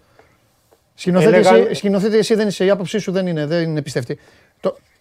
Άμα θες να μπεις φίνα, να μπεις φίνα, να πας τέτοιο. Το λαό ρωτάω που είναι δίκαιοι κριτές. Νομίζω αυτό θυμάμαι, Δημήτρη μου. Έλα, για πες. Ναι, είχε ξεκινήσει και είχαν πει ότι ο Μαντσίνι, αν θυμάσαι καλά, Παντελή, ναι. ε, είχαν πει ότι ήταν αρχικά κάποιες οφειλές τις οποίες τακτοποίησε ο Άρης μετά του Νοεμβρίου, ότι όφιλε μόνο το, το Νοέμβριο ή οτιδήποτε. Και είχε πει ότι ο παίκτης, ότι υπήρχε και μία, πώς να το πούμε, προφορική συμφωνία για μία επέκταση του συμβολίου του με να προσαρμογή οικονομικών δεδομένων. Τουλάχιστον αυτό έβγαινε και από τα ρεπορτάζ, ναι. Και αυτό υπήρχε και πληροφόρηση, ναι. Την οποία δεν, δεν τα βρήκαν οι δύο πλευρές. Μάλιστα. Για να οδηγηθούν, Μάλιστα. Για να οδηγηθούν εκεί και να κάνει ο παίκτης μόνος του προπόνηση. Ε, προπονήσεις, να μην υπολογίζεται, να, μην, να τα έχουν σπάσει διοίκηση και ποδοσφαιριστές, παρά να πει ότι ήταν κάτι πιο σοβαρό από ότι, ας πούμε, αν ήταν οι οφειλοί. Εννοείται. Όπως επίσης, καμία ομάδα δεν μπορεί να στείλει μόνο του παίκτη να προπονείται και να λέει ο ιδιοκτήτης, εγώ δεν τον θέλω, άμα δεν τον έχει και καλυμμένο οικονομικά. Μπράβο. Μπράβο. Πάμε. Οπότε, οπότε πάμε στο επόμενο στάδιο και περιμένουμε τι θα γίνει. Γιατί δεν υπάρχει και νόημα, αφού δεν τον υπολογίζει ο Άρης, δεν υπάρχει και νόημα ο παίκτης να μένει εκεί. Ναι, ναι, ναι. Εντάξει. Αν δεν πάει στον Ολυμπιακό, μπορεί να έχει μια πρόταση του Ολυμπιακού να, να τον δώσει. Απλά λέω για τον Ολυμπιακό ότι αυτή τη στιγμή η πρόθεση είναι να κινηθεί να τον κλείσει. Mm-hmm. Για να δούμε λοιπόν. Ωραία. Α, ε, άλλο, τι άλλο, κοιτάει τίποτα άλλο. Κοιτάει, φυσικά στόπερ κοιτάει, αλλά εκεί δεν μπορούμε να πούμε κάτι περισσότερο γιατί θα το. Ε, Είναι και σε συνάρτηση, για να είμαστε ειλικρινείς πάντα, και με το Ισέ. Ε, δηλαδή, τάτη, περίμενε, τάτη, αν πρόταση. Δεν έρθει πρόταση για το Ισέ, για κάποιο λόγο, ποιούν οι ομάδες, άστο για ναι. Το καλοκαίρι. Έχουμε τώρα στόπερ. Ναι. Ναι. Τρεις ομάδες που ενδιαφέρονται. Ο Ολυμπιακός ναι. Δεν θα πάρει. Για μένα, για μένα πρέπει να πάρει. Τώρα, αν θα πάρει ο Ολυμπιακός, είναι ένα άλλο κεφάλαιο που έχει να κάνει, δηλαδή, πώς να σου πω. Τώρα μπορεί να μην έρθει πρόταση που λες και πολύ σωστά το λες για το Ισέ. Αν και θεωρούν οι εκπρόσωποι ότι θα φέρουν πρόταση. Ναι, παιδί, υποθετικά ρωτάω εγώ, δεν ξέρω. Λέω, ναι, ναι, ναι, όχι, καλά το λες. Καλά ναι. Το, δεν το δεν διαφωνώ. Αν δεν πάρει, θα πάει με τα ίδια στόπερ δηλαδή και το υπόλοιπο. Λέω, μπορεί να έρθει κάποια. Μπορεί να όμως να προκύψει πρόταση, για παράδειγμα, λέω εγώ, για τον Μπα. Δηλαδή τον θέλει η Ναντ, για παράδειγμα, που λένε οι Γάλλοι, και ότι μπορούν να δώσουν ένα ποσό μέχρι τέσσερα εκατομμύρια. Ναι. Ε, ναι, ο Σισέ δεν θα τον Μπα όμως. Όχι, αλλά πάλι. Δηλαδή θα έχεις και έναν καλό παίκτη, ξέρεις, θα έχεις ένα, θα έχεις ένα ζήτημα ναι, πάντα. Συμφωνώ. Θα έχεις παραγωνισμένο έναν καλό παίκτη.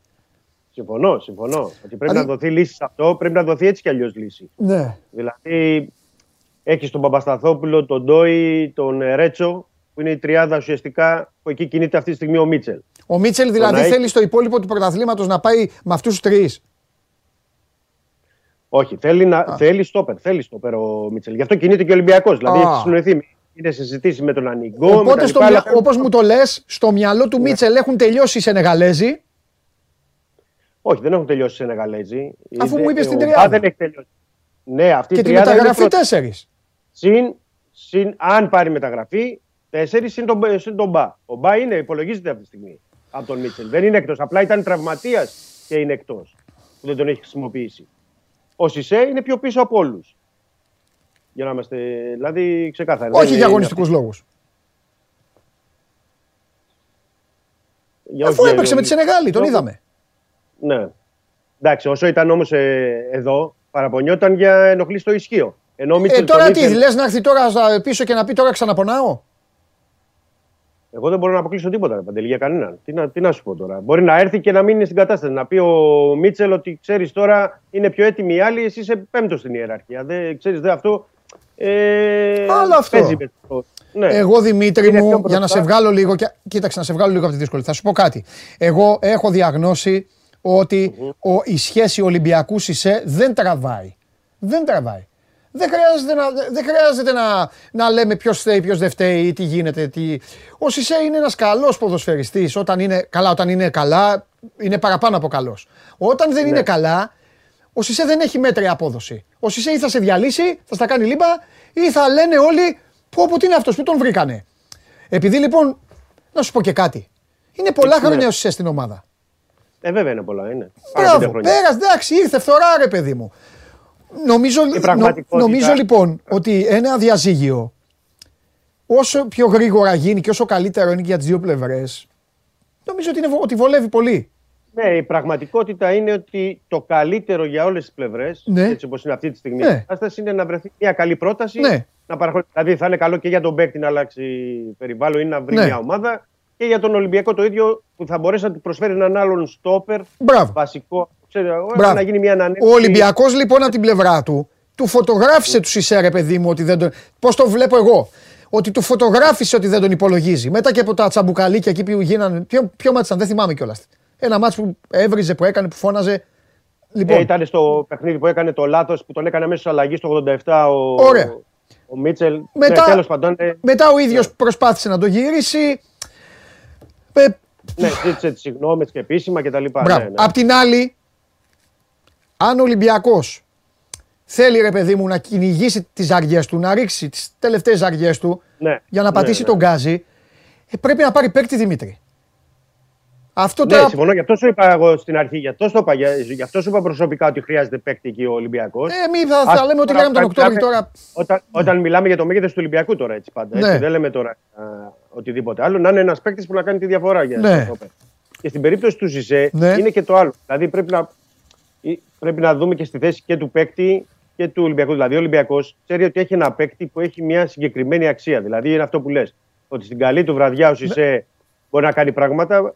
Ωραία. Να είναι Ωραία. του ύψους του βαθμού. Ωραία, εγώ ότι... σε ρωτάω. Πιστεύουν στον Ολυμπιακό ότι μπορεί αυτός να ξαναβρει την καλή του βραδιά? Έχει όρεξη, έχει τέτοια. Τα πάμε Ολυμπιακάρα που έλεγε στον Τεμπέλη και έφυγε. Mm-hmm. Εγώ τα ακούω και Βερεσέ. Το πάμε Ολυμπιακάρα πρέπει να το δείξει στο γήπεδο. Αν δεν μπορεί να το δείξει στο γήπεδο, τότε yeah. να φύγει. Αλλά και ο Ολυμπιακός δεν μπορεί να μείνει τώρα με το Ρέτσο, τον Παπασταθόπουλο και τον Ντόι που είπες. Για να κυνηγήσει τίτλο. Άμα θέλει να παίξει yeah. και ότι. Yeah. Εντάξει, αυτό είναι άλλο. Ο Ολυμπιακός δεν είναι για να παίξει, για να βγει δεύτερος ή τρίτος ή τέταρτος. Ναι. Τον τίτλο θέλει. Ναι. Αυτό είναι ξεκάθαρο. Με αυτό το σκεπτικό μπαίνει ναι. στο δεύτερο μισό της περίοδου. Ναι. Δεν είναι, ναι, η διαφορά είναι μεγάλη. Είναι δώδεκα βαθμούς, αλλά δεν είναι, έχει, έχει πολλά παιχνίδια. Είναι δεκατρία και δέκα, είκοσι τρεις αγώνες είναι. Συνεπώς, για να τελειώνουμε, να, να πάμε σε άλλο θέμα, μην το ζαλίζουμε. Συνεπώς, ναι, ναι. ο Σισέ είναι προς πώληση. Ο Σισέ δεν, ναι, δεν το φωνάζει, δεν το λέει ο Ολυμπιακός. Απλά είναι προς πώληση ο Σισέ αν φέρει πρόταση. Επαναλαμβάνω, είναι να ανταποκρίνεται. Πρέπει να θυμίσω κάτι για τον Ισέ.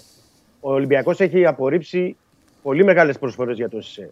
Οπότε ο Ολυμπιακός. Ναι, ε, ναι, όχι και τόσο ναι. παλιά. Δηλαδή τώρα, άμα του έρθει ξανά το Ανόβερ, το Ανόβερ, αν έρθει ξανά. Το Ανόβερ ήταν νομίζω. Αν έρθει ξανά το Ανόβερ και πει πάρε δεκαπέντε, θα πει όχι ο Ολυμπιακός. Το θέλω. Ναι, αλλά τώρα λες δεκαπέντε, είναι πάρα πολλά τα χρήματα. δέκα. Συντύχει λέω. Ναι, άμα πει δεκαπέντε, θα τον δώσει, δεν υπάρχει περίπτωση. Ωραία. Τι τιμή θέλει ο Ολυμπιακός? Απλά αυτό θέλω να σου πω. Πες Όλα το. είναι και θέμα τιμής. Δηλαδή, άμα έρθει μια ομάδα και πει ότι εγώ δίνω τέσσερα εκατομμύρια για το ΣΥΣΕ, θα τον δώσει? Δεν ξέρω. Δεν μπορώ να σου πω εγώ αυτό. Αυτό αποφασίζει η ομάδα. Αν πει η ομάδα δίνω δυόμιση και ξέρω εγώ, ή δώστε μου Ωραία. το ΣΥΣΕ δαν, δανεικό, όπως έκανε η Σεντετιέν, δανεικό και το καλοκαίρι το συζητάμε, πάλι δεν ξέρω τι μπορεί να αποφασίσει. Θα Όλοι πληρώνει αλλά... δηλαδή και το ΣΥΣΕ, ένα μέρος εγώ που θα πρέπει να πληρώσει. Για τη σεζόν που έχει βγάλει, θα πληρώσει και τον άλλο που θα φέρει. Και θα έχει και τον Μπα και τους άλλους τρεις. Γι' αυτό σου λέω: δεν, δεν είναι τόσο εύκολο το, το πράγμα. Ωραία. Γιατί εξαρτάται και από, από την πρόταση που θα έρθει. Θεωρώ ωραία. ότι κάποια στιγμή θα φτάσει προσφορά. Ωραία, ωραία. Μισό λεπτό. Θεωρώ ότι... ναι, ναι. Φεύγει ο Μπα. Μένει ο Ισέ. Ναι. Παίρνει παίκτη. Κανονικά πρέπει να πάρει. Ναι. Ωραία. Κανονικά λέω. Και Κανονικά. Έχει, ναι. Τώρα ο Ολυμπιακός δεν ξέρω τι μπορεί να κάνει. Ναι. Θα το δούμε.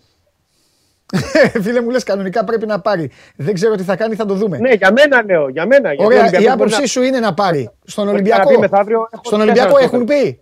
Δηλαδή, ρε παιδί μου, έχουν ερωτηθεί στον Ολυμπιακό. Να, τους, να, να ρωτήσετε. Ρε Ολυμπιακή, έλα εδώ. Αν φύγει ο Μπα, ναι. θα πάρετε παίκτη? Όχι, δεν έχουμε ρωτήσει. Αν φύγει ο Μπα ή αν θα φύγει. Ωραία, απλά, η θέση, απλά αυτό που Ωραία, βγαίνει προς τα έξω, για να το πω απλά, είναι ότι ο Ολυμπιακός και γι' αυτό κοιτάζει να πάρει στόπερ. Από τη στιγμή που έχει ήδη υπάρχοντες τους πέντε έξι, πώς είναι στόπερ τώρα αυτή τη στιγμή, για να κοιτάει για, να κοιτάει για στόπερ ο Ολυμπιακός, πάει να πει ότι θέλει στόπερ. Mm-hmm. Δεν θα κοιτάει διαφορετικά.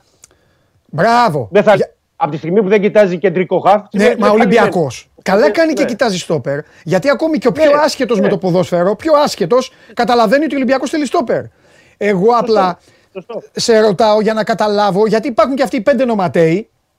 Mm-hmm. Για να καταλάβω, θα τον πάρει το στόπερ. Μπορεί ρε παιδάκι μου να βγεις εδώ και να μου πεις: λοιπόν, Παντελή, σου έχω νέα. Ο Ολυμπιακός θα πάρει στόπερ.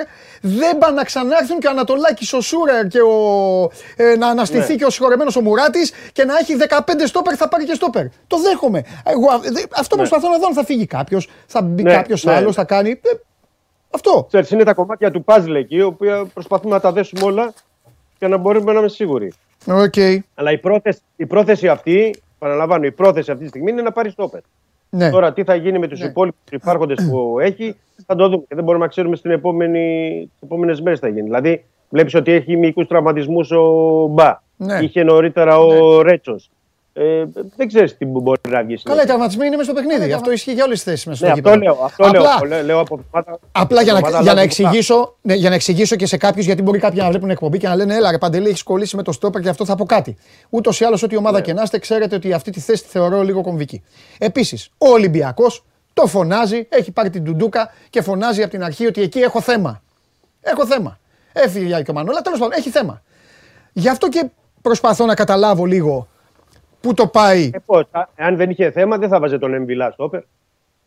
Έχει θέμα. Για... Ε, ωραία, εντάξει. Το σταματάω, το σταματάω εδώ, έτσι κι αλλιώς θα το ξαναπιάσουμε. Ε, Σίγουρα θα το ξαναπιάσουμε. Ε, Άλλο ε. τίποτα έχουμε αλλού, σε άλλη πλευρά του γηπέδου. Αριστερά τελικά θα πάει με Μαρσέλο και Ρεατσούκ. Σε ρωτάω, δεκατρείς του Δεκέμβρη, Ρεατσούκ Μαρσέλο θα είναι τα αριστερά μπακ του Ολυμπιακού. Θα πω κάτι. Από τη στιγμή που έχει ανοιχτές κεραίες του Ολυμπιακός για αριστερό μπακ, σημαίνει ότι ψάχνεται. Μάλιστα. Εντάξει.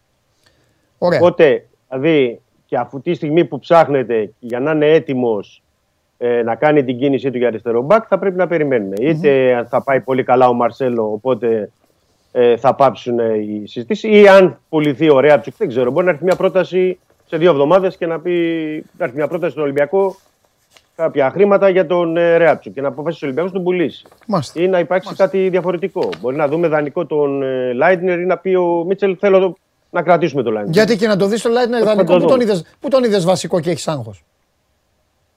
Όχι, λέω ανά, πρέπει να δούμε και πώς θα βγει αριθμητικά οι θέσεις. Πώς θα βγαίνουν. Α, δηλαδή, μέχρι τώρα ο Ρέατσουκ έπαιζε μόνο. Ναι, ε, ε, ε, ο Ρέατσουκ έπαιζε γιατί δεν ε, χρησιμοποιούνταν ο Μαρσέλο Χαφ.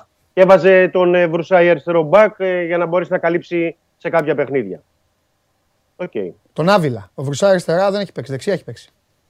Έχει παίξει και αριστερά και ο Βρουσάι. Δεν το θυμάμαι. Δεν το θυμάμαι καθόλου. Ναι, τέλος πάντων. Ναι.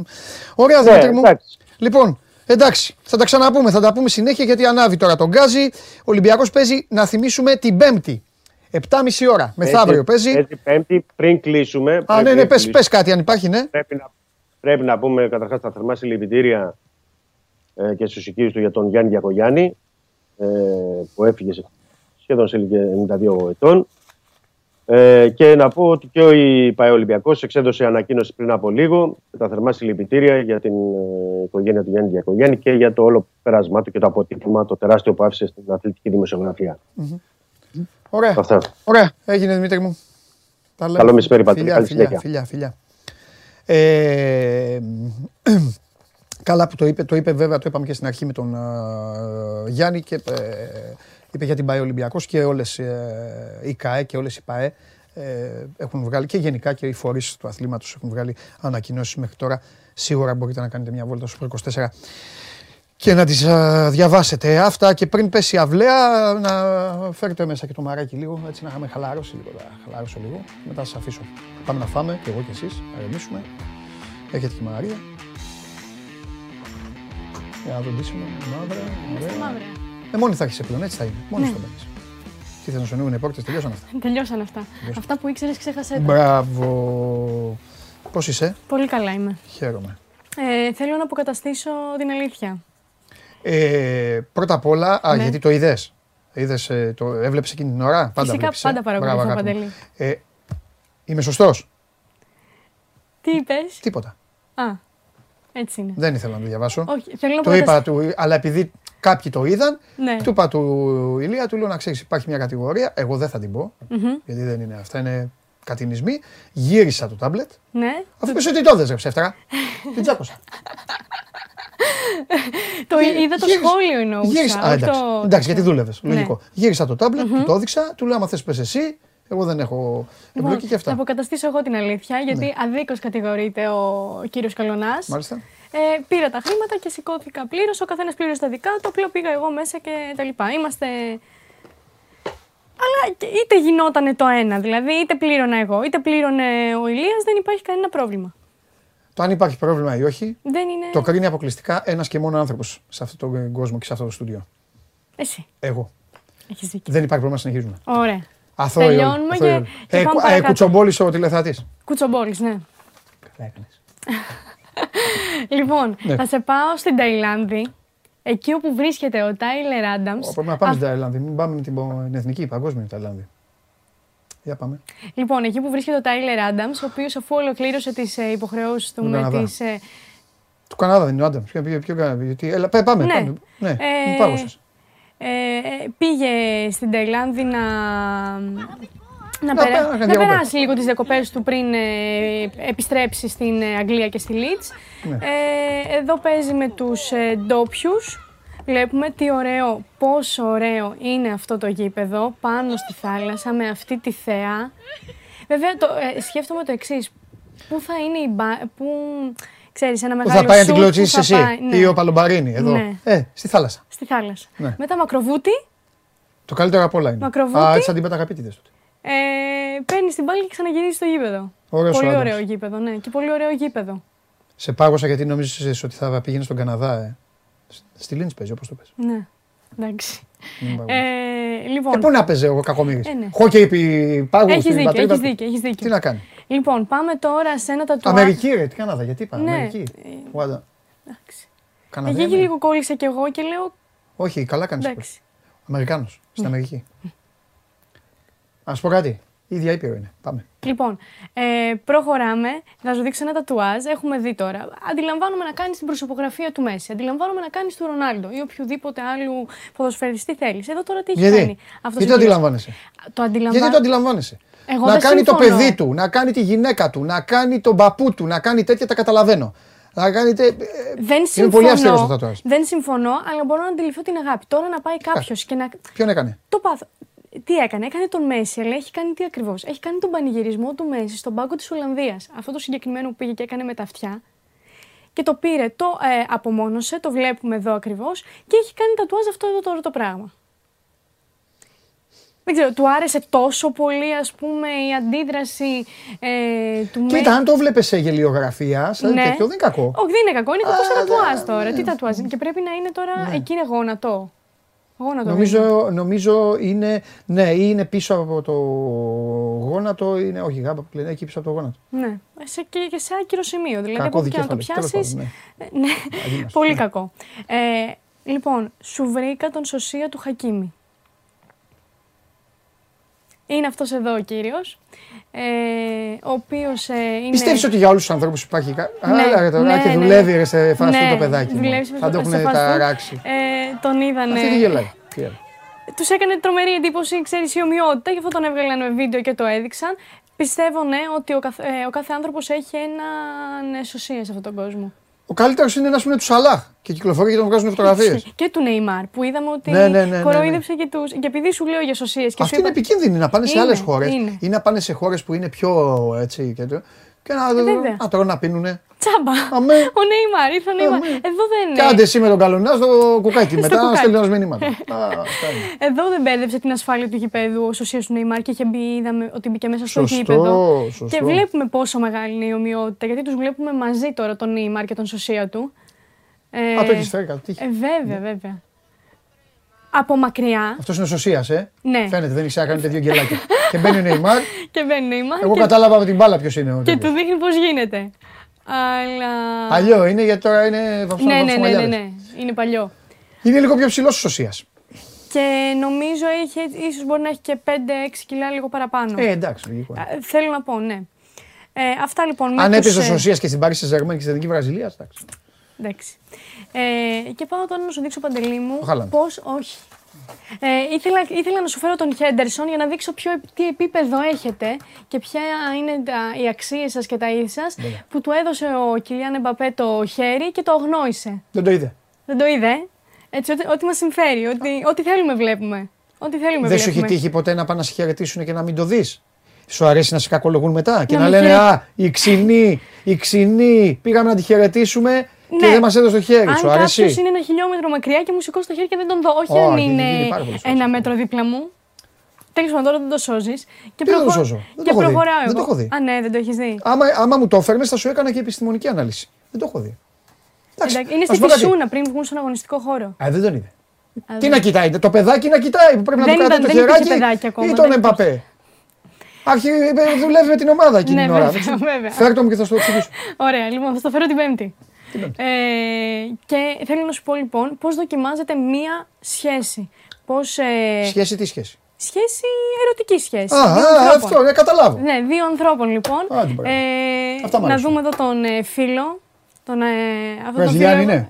Ναι, αυτό, αυτόν εγώ το, τον πλάκα, φίλο. Τώρα. Τον, ε, ναι, τον το... σέβομαι απόλυτα. Τι κάνεις? Του, τι κάνεις? Του.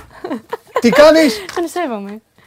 Σέβεσαι. Ναι, σε μια δύσκολη τον στιγμή. Τον καληνυχτάκια. Σε μια δύσκολη στιγμή. Τον καληνυχτάκια. Τον κομμενοφύλακα. Τον σέβεσαι. Φυσικά, μπράβο του. Ζήτησε τη βοήθειά του και της την έδωσε. Θα είμαι δίκαιος. Θα είμαι δίκαιος. Να είσαι. Εννοείται επιβάλλεται να το κάνουμε αυτό άπαντες. Μπράβο. Άπαντες. Μπράβο. Δηλαδή, θα με βοηθήσεις λίγο. Κρατάς λίγο το κινητό, ναι, να βάψω το... τη, βάφη, τη βλεφαρίδα. Τη φτιάχνει τη βλεφαρίδα. Eyeliner. Ε? Eyeliner. Eyeliner. Λοιπόν, να το κάνουμε. Άκου.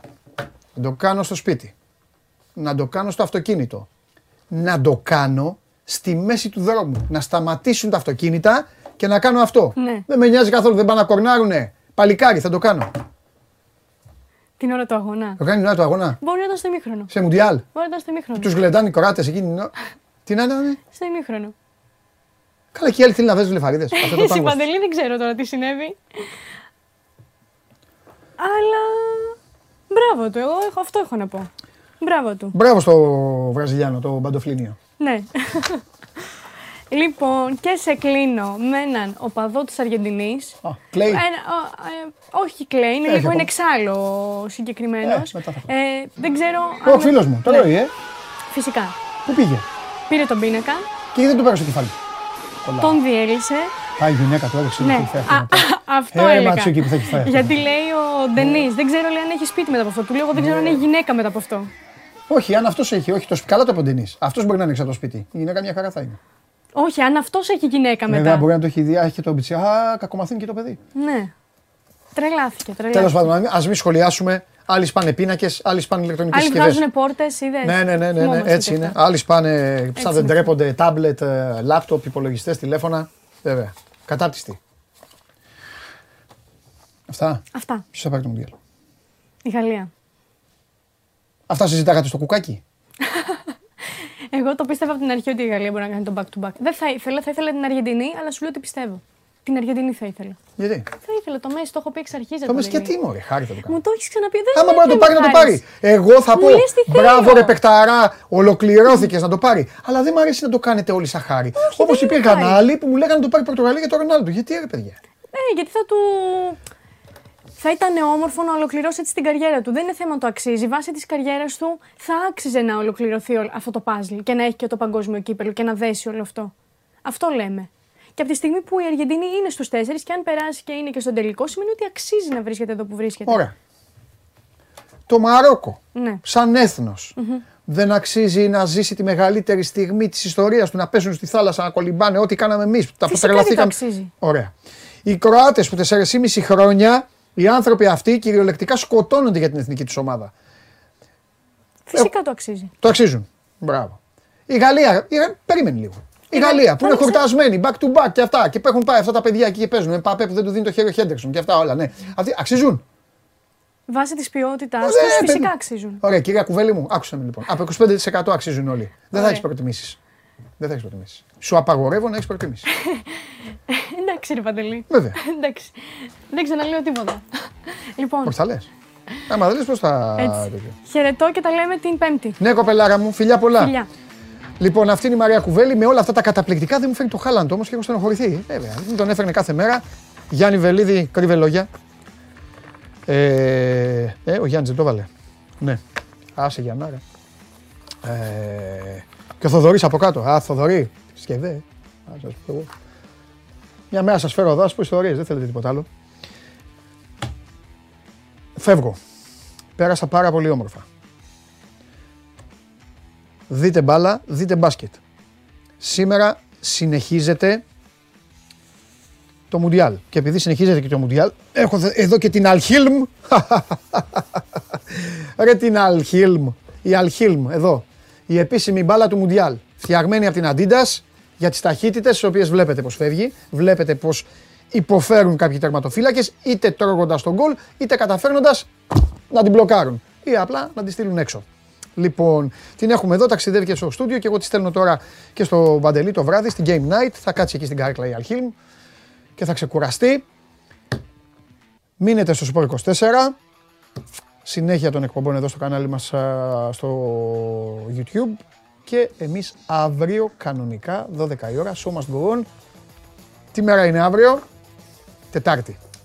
Το περίμενα καιρό να κλείσω έτσι. Τετάρτη. Τετάρτη, δεκατέσσερις Δεκεμβρίου.